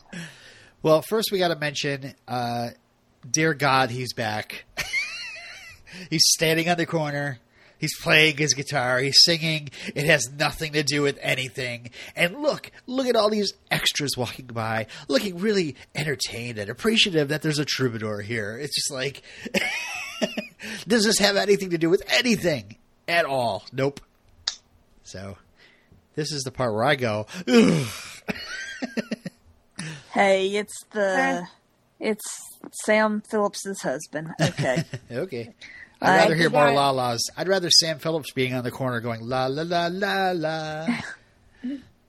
uh, so at Luke's, uh, he is back, and Caesar is immediately like talking about how grumpy he is, and you know, Yeah, like Caesar had like gotten things figured out while Luke was gone. Uh-huh. like made progress. yeah, oh, things Yeah. are so much better with him, Ron. Yeah, uh, and uh, and then Luke welcomes Lorelai in, and he's like, "Finally, someone's sane," and I'm like, hmm. Yeah, your your bar is very low. he gives her an Amish voodoo doll, I guess. I don't know. Mm-hmm. Um, Luke says he's doing great with April. He's now throwing her a birthday party. Lorelai offers her services as a consultant, but Luke's like, "Hey, I got this under control." Uh, Kirk wants the chicory coffee that Caesar's sign is offering. What is chicory coffee, guys? I've no Chicory. co- Okay, New Orleans chicory. It is a bark of some kind of plant that, like, when people were poor and couldn't afford coffee, they would like add it to their coffee to make their coffee go further. idea. Where do I get some of this bark? uh, I, I I suddenly feel challenged. I want to try this. Uh, I can't taste any difference with Ah. chicory, but it's I've had it in New Orleans. It's a New Orleans thing to Okay. me. I don't know about any other. That's my experience with chicory. I had never heard of this before right now. yeah, me either. But Okay, oh. drink coffee. Lorelai says, "Well, if you need a consultant, I've thrown some some rocking preteen parties in my time. Of course, I don't have a deep fryer, but yeah. Uh, yeah, she, all, I'm just saying that Rory's birthday scavenger hunt of 1998 is still talked about in hushed, reverent tones. that's right. uh, Luke gets to hear how drunk Lorelai got from uh, Miss Patty. Uh, she sang "Endless Love," which turns out to be a story to cover for her actual speech. So, anytime Luke hears that she got up on the microphone and was embarrassed, was embarrassing or humiliated herself, he's just going to think that she sang Diana Ross. Uh, and uh, and Miss Patty's like, "Oh, you're going to get Luke to the altar someday. Don't you worry." So Miss Patty's still shipping the two of them. She's the last person, by the way. Uh, although maybe Matt is still. I don't know. Uh, we'll have to check back in with them. uh, I'm certainly not shipping this Luke and Lorelai. yeah, exactly, exactly. I, I should definitely clarify that because what is going on here and why are they being? Uh, anyway, uh, so yeah, we're we are in this on the streets, and are they in a different town? I think so. I think they're shopping maybe They're in a definitely on the WB lot. In a big yeah, city, they are. They are for sure. That's that movie theater where they have the premieres. yeah, I was like, "There's this huge theater. Where did that come from?" They're def- Yeah. definitely not in Stars Hollow anymore. the Orson Welles retrospective. Yes, right. Yeah, they're shopping because Luke wants to get April something for her birthday, and he finds a toothbrush set. Yeah, It has Again, cats on because it. he thinks she's four or five or someone who would like novelty cat things. Yeah, Luke just doesn't know kids. He just doesn't know kids, and he does need Lorelai's, you know, input on this. He Uh-huh. doesn't know how to throw a birthday party. He doesn't know what gifts to buy. Lorelai would kill this. She would rock this. She, this is her jam. right. I do think it's kind of. I think it gets lost after this, but I do think the one thing that's interesting is when Luke says he would lose to her. Like, Yeah. he's scared that one. Like, I think that's something that's really important and juicy, and then it never really ever comes back. I could not believe it when he said this stuff. He goes, Yeah. he says that Lorelai is a cartoon character. His the girl he wants to marry is a cartoon character, and then And- says that April will obviously like be- like hit her better than him. And I'm like, are you serious? Is this Yeah. it? Is this like it's really a it? competition? Like she has to choose one or the other? like it seems i don't want to jump ahead but like it seems that if this is what luke is thinking fine because are we to understand that he before this he hasn't told anna that he's engaged or like because the end with anna being like i don't want like like when Luke comes in is like Anna got all mad. Like Uh, Yeah. Anyways, I don't want to jump ahead, but like that to me, like this seems like if this is all Luke is worried about, this could be fixed rather easily. Even Lorelai is like, "No, you're her dad," yeah. but then they just compound on it later, and this issue sort of I don't think really ever gets resolved or talked about again. I I was deeply What? like you know upset by Luke by her saying something like that. Just uh, you know to, that you're that insecure that you think that of your uh, of I don't know. She is a hurricane. She really is. But I don't know. There there's being da- like no matter if she was her actual mom, he's still her actual dad. like Yeah. he's never going to be like overshadowed. I don't know. Um, so uh, Anna drops the drops her off and says that the kids like to call him Hagrid. Um, yeah, he that he you know rave reviews Yeah. from But he the doesn't trip. know what that means. right, right. Uh, and then I was like, "What? She's not staying at her own kid's birthday party? Is that weird?" Yeah, and then like she takes two seconds to say, "Oh, the diner looks great. Remember, I was here when you opened it. Remember, Yeah. remember, Remember? remember, No, nope. Uh, But that's interesting. Will it lead to anything? I wonder. Nope. I thought, but, but again, I gotta stress, like, this is her kid's birthday party. what do you? Why? Why does he get to throw it, and she is not allowed to be there, or she feels like she shouldn't be there? I, I don't know. It's kind of like it. It it's kind of like a weird manipulation of how real life would be, just to get some drama here. exactly. Like when that comes up later, it's like, wait a minute, where I, there are rules? Why Yeah. didn't she? Why didn't she reveal these rules before now? Yeah. Uh, she has some really good points, but we'll get to it. I mean, she does, but All right. Okay. Oh, Uh.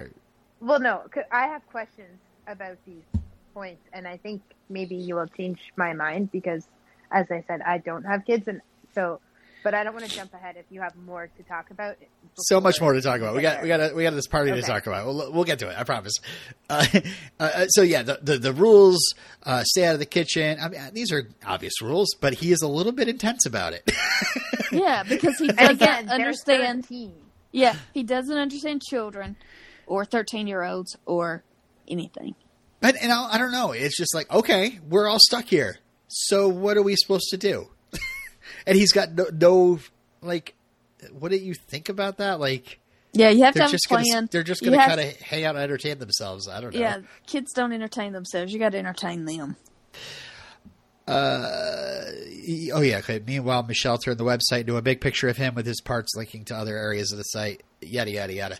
Uh, so yeah.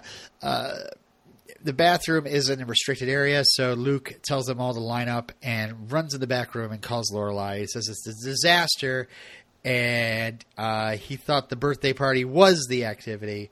Like, I don't know what what. The, Has he never gone party? to any of Rory's birthday parties? Apparently, he had. Uh, so Lorelai's like, just put on some music and I'll be there soon. And then she says, Is that okay? And he says, Yes, hurry. So I was like, Okay, cool.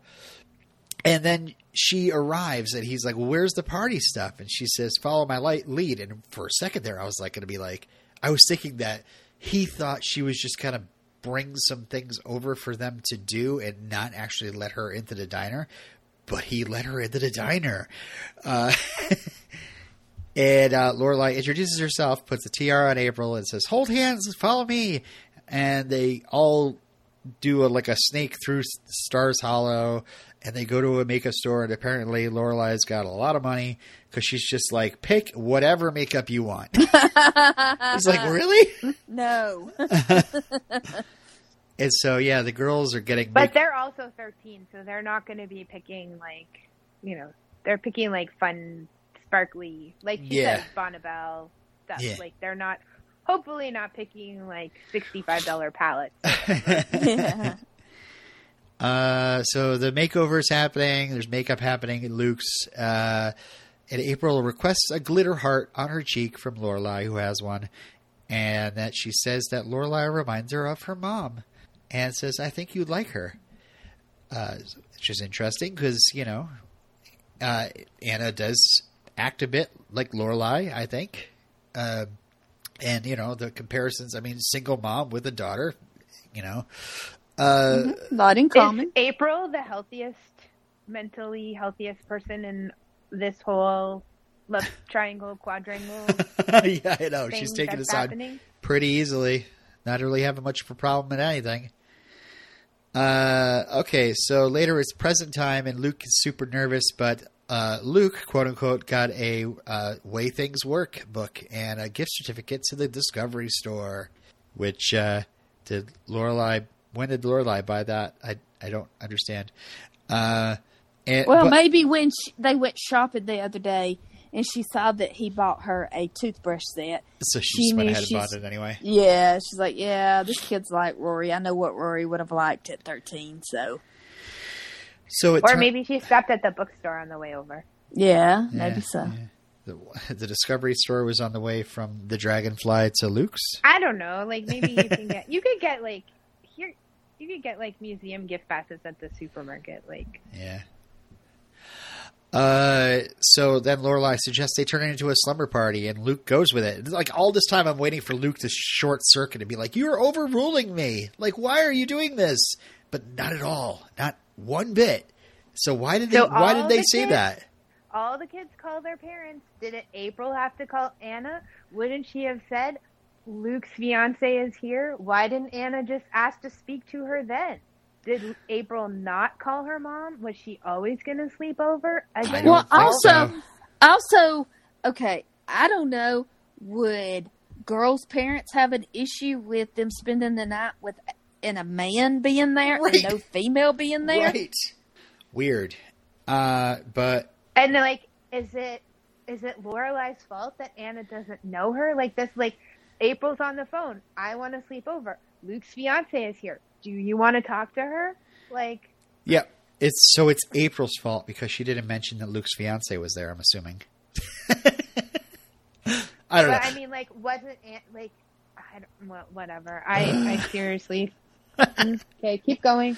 Uh, we have to set this all up so we can get this final uh, argument at the end. We got to somehow trip our way into this. Uh, so yeah, the girls. Uh, uh, Kirk sets up Pretty in Pink for them to watch. Uh, Oh, yeah, Lorelai is like, yes, the actor playing Ducky is the same guy from Two and a Half Men. yeah. Uh, and then uh, Luke bunks up in the sh- storage room, while in the other room, uh, Lorelai teaches them witchcraft. Uh, so, which I'm assuming is light as a feather, stiff as a board, right? That's that's witchcraft, right? That's what all 13 year olds do. I don't think Mrs. Kim would be happy with that. That's okay. Lane's not there. Yeah, that's true. Uh, so uh, back at the Dragonfly, Lorelai tells Sookie how great of a time she had, and it was a major breakthrough. And now, you know, hopefully, I won't have to hide anymore. And I was, I, I was incredibly patient and incredibly impatient. And Sookie and her have this funny moment where it turns out that you know she got Sookie a bag of makeup, and she says that Jackson might get in under her bra this tonight. I thought that was pretty funny. That's Yeah, cute. that was cute. Then we go to then we go to Luke's and uh, Caesar is compl- somebody's complaining about glitter in pancakes, and Caesar's just like, "Oh, this wouldn't happen on my." And I'm like, "Okay." Glitter is the herpes of the craft world. It- It's at this point where I'm like, "Oh my god, are they turning Caesar into Michel? Like, is Caesar Luke's Michel now because he's so like he thinks he should run the diner." Even though the diner is called Luke's and he's a guy that works there, like I don't know, it's- what makes you think that you could just take over? I, I don't know. Uh, so Anna pulls Luke aside and yells at him about his girlfriend doing the party and spending the night with her. She's not a sweater you can pass off. I can't even look at you. So let me just go through all this and then we'll talk about it, okay? Because I feel like we, we really want to get into this. Um, so yeah, Luke tells Lorelai how mad Anna was, and he kicks himself, and Lorelai apologizes, and he's like, "I'm sorry too." And so Lorelai goes to Anna's shop, uh, apologizes, says she's to blame. It's not Luke that's to blame. Promises there's nothing to worry about. I have references. She kind of jokes. Anna says she's a single mom and has to worry about worry that if she becomes a big part of April's life, what if she suddenly disappears? April never meets any man I date unless I'm ready to get married. Uh, Lorelai uh, says they're engaged, they're stable, and Anna's like, I watched this show. I don't understand what, where you're getting this stable idea from. uh, but she says she's still nervous about Luke. When they're married, they'll deal with it then. And Lorelai's like, I get you. You know, I'm a single mom myself. And Anna says that April did say that she had a really great time at the party, if that makes her feel any better. Um, and I do have one final note we'll get into it in a minute. But so, okay, so uh, I feel like, yes, if I was a single parent taking care of my child and I decided, okay, I'm fine with my ex uh, who wants to be a part of my kid's life because I never told him that the kid existed, yada, yada, yada. yeah, it's like, let's not forget the fact that she's a single mom is because she never told Luke that April existed. She's bared the brunt of the responsibility of her life regardless, her entire life. So, yeah, I feel like she should have had all the information, not just finding out about something later. Is nothing worse than being a parent that finds out about something that you didn't exactly approve of later. Trust me.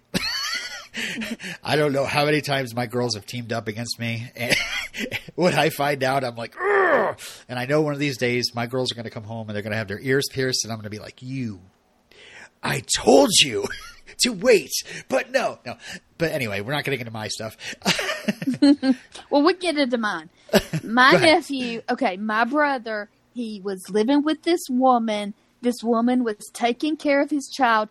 She is his, like, okay, he's got a mother, he's got a grandmother, he's got a grandmother on my brother's side, my mother.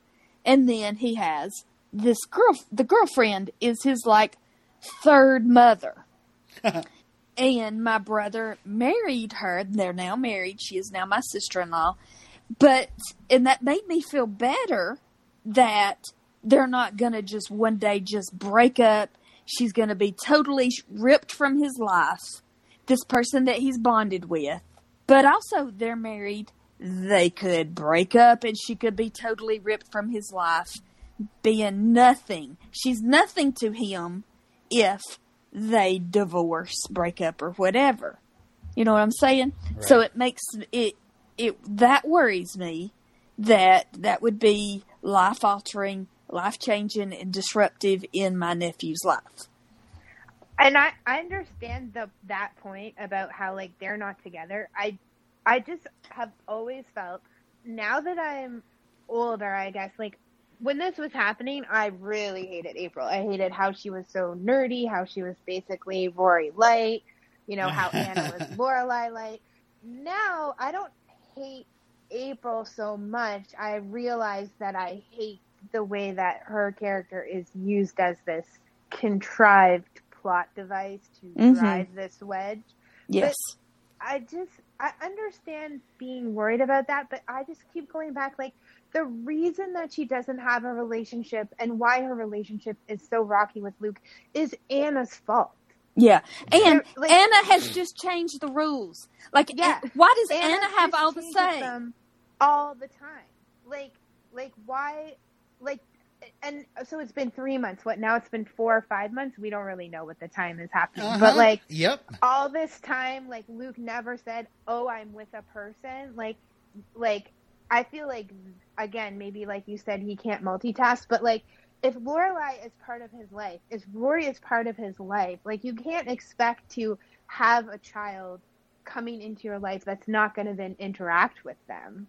Like every time she comes over once they're married, he's gonna kick Lorelai out of the house. Like, like I don't know. And again, like I said before, like when they all called, because I'm pretty sure they show April on her cell phone calling Anna. Yeah. Like, so maybe it is April's fault, like you said. But like, yeah. but you know, me, like, I'm pretty sure that a third, like I'm just thinking of me as a 13 year old, I would have been like, I'm here with Luke and his girlfriend's here and she's been throwing us a great, you know, and she wants, she said we could sleep over and she'll be here. And then like, maybe I'm just speaking from my family's experience, but my mom, if she hadn't met her before, would have been like, oh, can I talk to her? Like, I don't know. To me, it just all seems so contrived and ridiculous. But Yeah. then I think I'm not a parent, so maybe I would feel that way. But I don't know. I just think it's dumb. Like, I can understand wanting to protect your child from heartbreak, but also your child's 13 seems to be okay with this. And maybe now's a good enough time to start talking to them that sometimes people might not always be in your life all the time. Like, Yeah. I don't know. Yeah. Yeah, and and I mean, it is just such a contrived way to to wedge something in between Luke and Lorelai to keep them from actually being happy and getting together and Isn't it getting married. crazy? They just made up a kid out of nowhere. they just were like, I don't know. Luke, Luke has a kid now. Luke has a kid, and he ne- okay. So she's never been mentioned before because he never knew she existed, and he's going to have some problems. with Okay, uh, I don't know.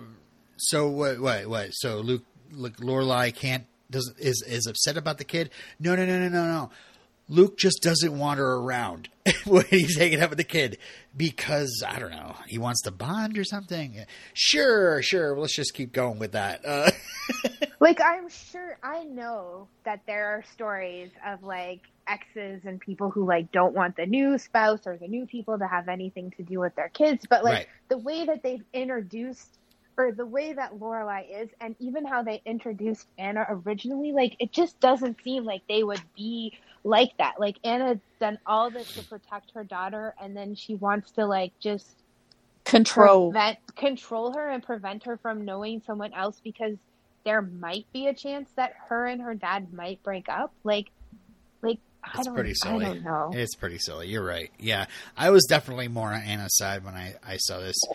Um, but uh, what do you think about the idea of like did Lorelai really have any right to go to this shop? I mean, after scolding Rory about all this, and now she's doing it on herself to I what think- protect Luke. This is Luke's job.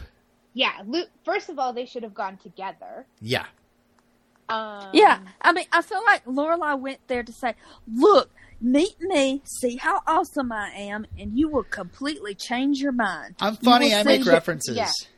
Yeah, which might also be wrong. Like, like yes, I'll concede. Anna has obviously wants to protect April, but like, if all three of you are going to be in this child's life, then you have to at least be cordial. And Anna is not even open to the idea of really even her meeting her. Like, Yeah. I it, like again, I can't I can't speak to it because I don't have kids, so I can't speak to that dynamic. But this just really makes me think like Amy Sherman Palladino and Dan Palladino don't have kids, and maybe you know I don't feel like I could write a story about kids, and maybe they should not also be writing stories about children. Yeah, I mean, I just wonder did this come from the network? Did the network say, okay, season six, we've got to introduce a young character because we've got to get uh, the younger gen- a younger demographic watching? I don't know. uh, I don't know. If they introduced her and had her have a subplot with other friends, that's when you start to worry, I think.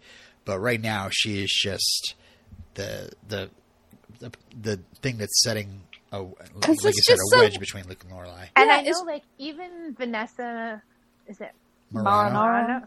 Marano, like even she said she watched the show and she said she was like, people are going to hate me. she like Right. so she was worried about coming on like you know and i think now i realize i don't really hate her i Nah. hate the the contrivance of the storyline but Right. like i don't know i just like i said i just have always felt that it was like a supreme overreaction but maybe maybe that's just based on my family experience and also my family like you know shipped us off we didn't live at home for six weeks in the summer so i'm pretty sure my mom would have been okay with like someone's random step parent God. supervising us at Uh, at a sleepover when we were 13 so also, because we the- we had been going away on our own for six weeks like since we were younger than that so yeah. i think one night she would have been fine with Also, uh, I was thinking about the uh, the fact that you know what an ambush this is. You know, if Luke and Lorelai both went to, it's just like this is my place of business. Okay, what are you what are you doing? Yeah, maybe they should have had her like come to the diner. Or something. Yeah, something. But there needs to be. Well, again, this is the whole issue. This whole season, no one is talking to anybody Yeah. that needs to be talking to each other. But I don't know. However, my very last note for this episode is if only we just skipped to this. Like, if only we found out about April. There was like one episode of Luke being like, I don't know, man. I, I'm not sure uh, if we can, I can, I can have you around with her at the same time. I want to build a relationship with her. And then maybe, you know, throw in a bit of that, like, you're a cartoon character. And and uh, you're going to overshadow me, and uh, then have them kind of talk it out, and then have then the problem be Anna having a problem with it. You know, like move it move through it a little faster than Luke keeps the child a secret for two months, and then Lorelai then they call off the engagement, and Lorelai just kind of puts up with it for like another like two or three months, and it's just yeah, like it's just such could have been drag. like a half season. Yeah. Is this the same season that Lorelai and, And then- Rory were broken up for at the beginning Yeah. of it? Yeah. Oh my god. this is the worst season, guys. The worst season. Yeah. Uh, I, I cannot wait till somebody else is in control of the show. I'm sorry. I feel like I feel like the first half of season seven is course correcting, Oh, good. and then it kind of gets rolling. I feel like the beginning of like as I said before, I prefer seven to six, but at the beginning of seven is rocky too because they're course correcting this train wreck. Yeah.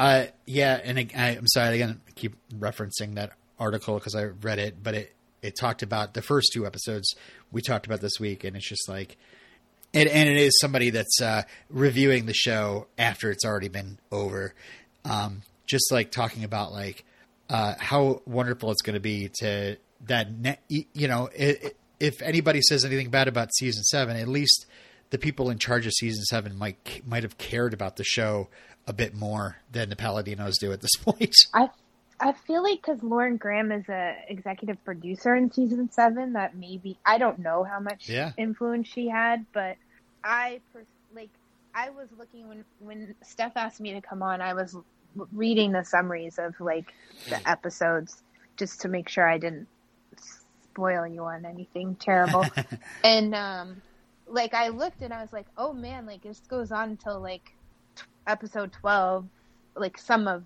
like what I feel like they're correcting and have to course correct. But then like after that I was like, okay, then it picks up, then it's like good again. So I feel like it, it ends more strongly and but yeah, there's a We'll lot see how it of goes. course correction I feel like that has to happen. Yeah.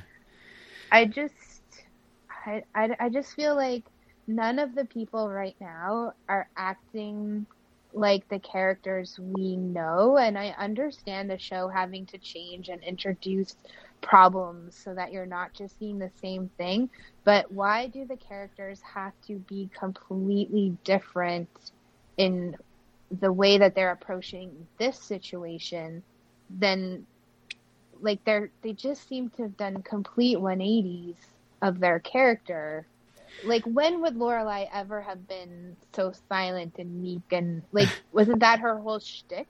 Was that she, you know, Is outspoken. yeah, takes things by the you know the bull by the horn She's and got goes after situations. Right. Like, and why does why is I don't know. I I If find Raz like, Rory being such a weenie. Yeah. I don't know. Good kudos for you to to you for sticking with it Right. because this is a this is a low point. I feel like. All right. Well, we really need to wrap this up, uh, eh, but we will be back next week to talk about the last two episodes of season six, and finally, just you know, hopefully, it's just like a mercy killing. that this maybe it'll be just like a huge scream fest between all the main characters, like the the episode where uh, with the, the all the different arguments. Um, but uh, Jen, I want to say thank you very much for uh, chatting with us. We'll have to have you back for season seven to uh, get you to talk about that season, which you say is you you prefer. yeah, I might be in the minority, but whatever. I'm okay with it. I'm uh, I'm telling you, uh, I I feel like we can only go up. I, I don't know, but whatever. I, I hope maybe maybe there are a lot of people out there that uh, have seen that season and seen further on, or just like laughing at me at, at this point. But um, yeah, whew, so disappointing. Steph, what do we got? For next week, we have uh, Driving Miss Gilmore. Okay. Uh, I mean, that just brings up like Emily being driven around just because I'm thinking she's the oldest Gilmore. Yes, but it's, It's a good Miss. thing that I'm not on next week's show because I have a lot of things to say about that situation. it it it hurts me to my my optometrist soul. What Oh, they do in boy. that, that, Mm. that We'll have to keep that in mind. Interesting. Oh, yeah, it's it's Miss Gilmore, so we don't know if it's Lorelai or Rory that they're referring to. Oh, it's Miss Gilmore. Okay. Yes. Wouldn't it be weird to have Emily Gilmore being called Mrs. Gilmore? It just doesn't. I mean, obviously Mrs. Kim is called Mrs. Kim, but I, I don't know. It's always Emily Gilmore, Dame Gilmore. And then the last episode is Partings. So Partings. that's interesting that it's Amy Sherman Palladino and Daniel Palladino's last episode is Partings. Yeah, that's where Um, everybody breaks up, and the Palladinos like raise middle fingers as they retreat in the sea. We will see. I don't know, but um, it is um, Colin and Finn. Their names are. Hold on. What are their names? Colin and Finn. That's what. I think Alan. Oh. Alan Lois Loayza and Tanc Sade. It's their last episodes, and going they're- back to going back to the real Paul Anka, that's Milo Ventimiglia's last episode Yeah, Aw. of the Yeah, I was gonna say. of the years. I- series. I, guarantee the the revival is yeah is going to be bringing back all sort everybody's everybody's going to come back. I'm looking forward to seeing what happens right. There. We will be just in case people want to know. We will still be doing our uh, our binge cast uh, through season seven. Our usual like four four episodes a week, except for the final uh, two episodes that'll have its own. But uh, Steph and I will be really digging into those extended uh, seasonal episodes. All, I know is they are named after seasons and they're extra long. So uh, we'll be doing one a week just to really, really savor it. Hopefully, it's Yeah. savoring. They'll really show you that maybe a network was with time restrictions was a good thing for Amy Oh, Sherman Palladino. Oh, there's gonna be so much talking. Oh, there's gonna be so much talking and talking and talking. I cannot wait for Rory's 20 minute hot dog. Uh, just here's a callback. Here's all the other hot dogs I like. All right. Well, uh, and uh, we'll have our friends uh, Jonathan and Meredith uh, back to talk about the last two episodes next week. That looks like it's working out for us. And uh, yeah, until next time. Thanks, La, guys. la. Oh. Bye, Jen. Thank you, Bye, Jen. thank you. Wait, wait, you gotta you gotta la la la with us. You can't just say goodbye. Okay. That's not how to end this podcast. Well, I was just gonna say thanks for letting me come on. You're welcome. Thank you for coming right. on. la la la la la. la la la la la la.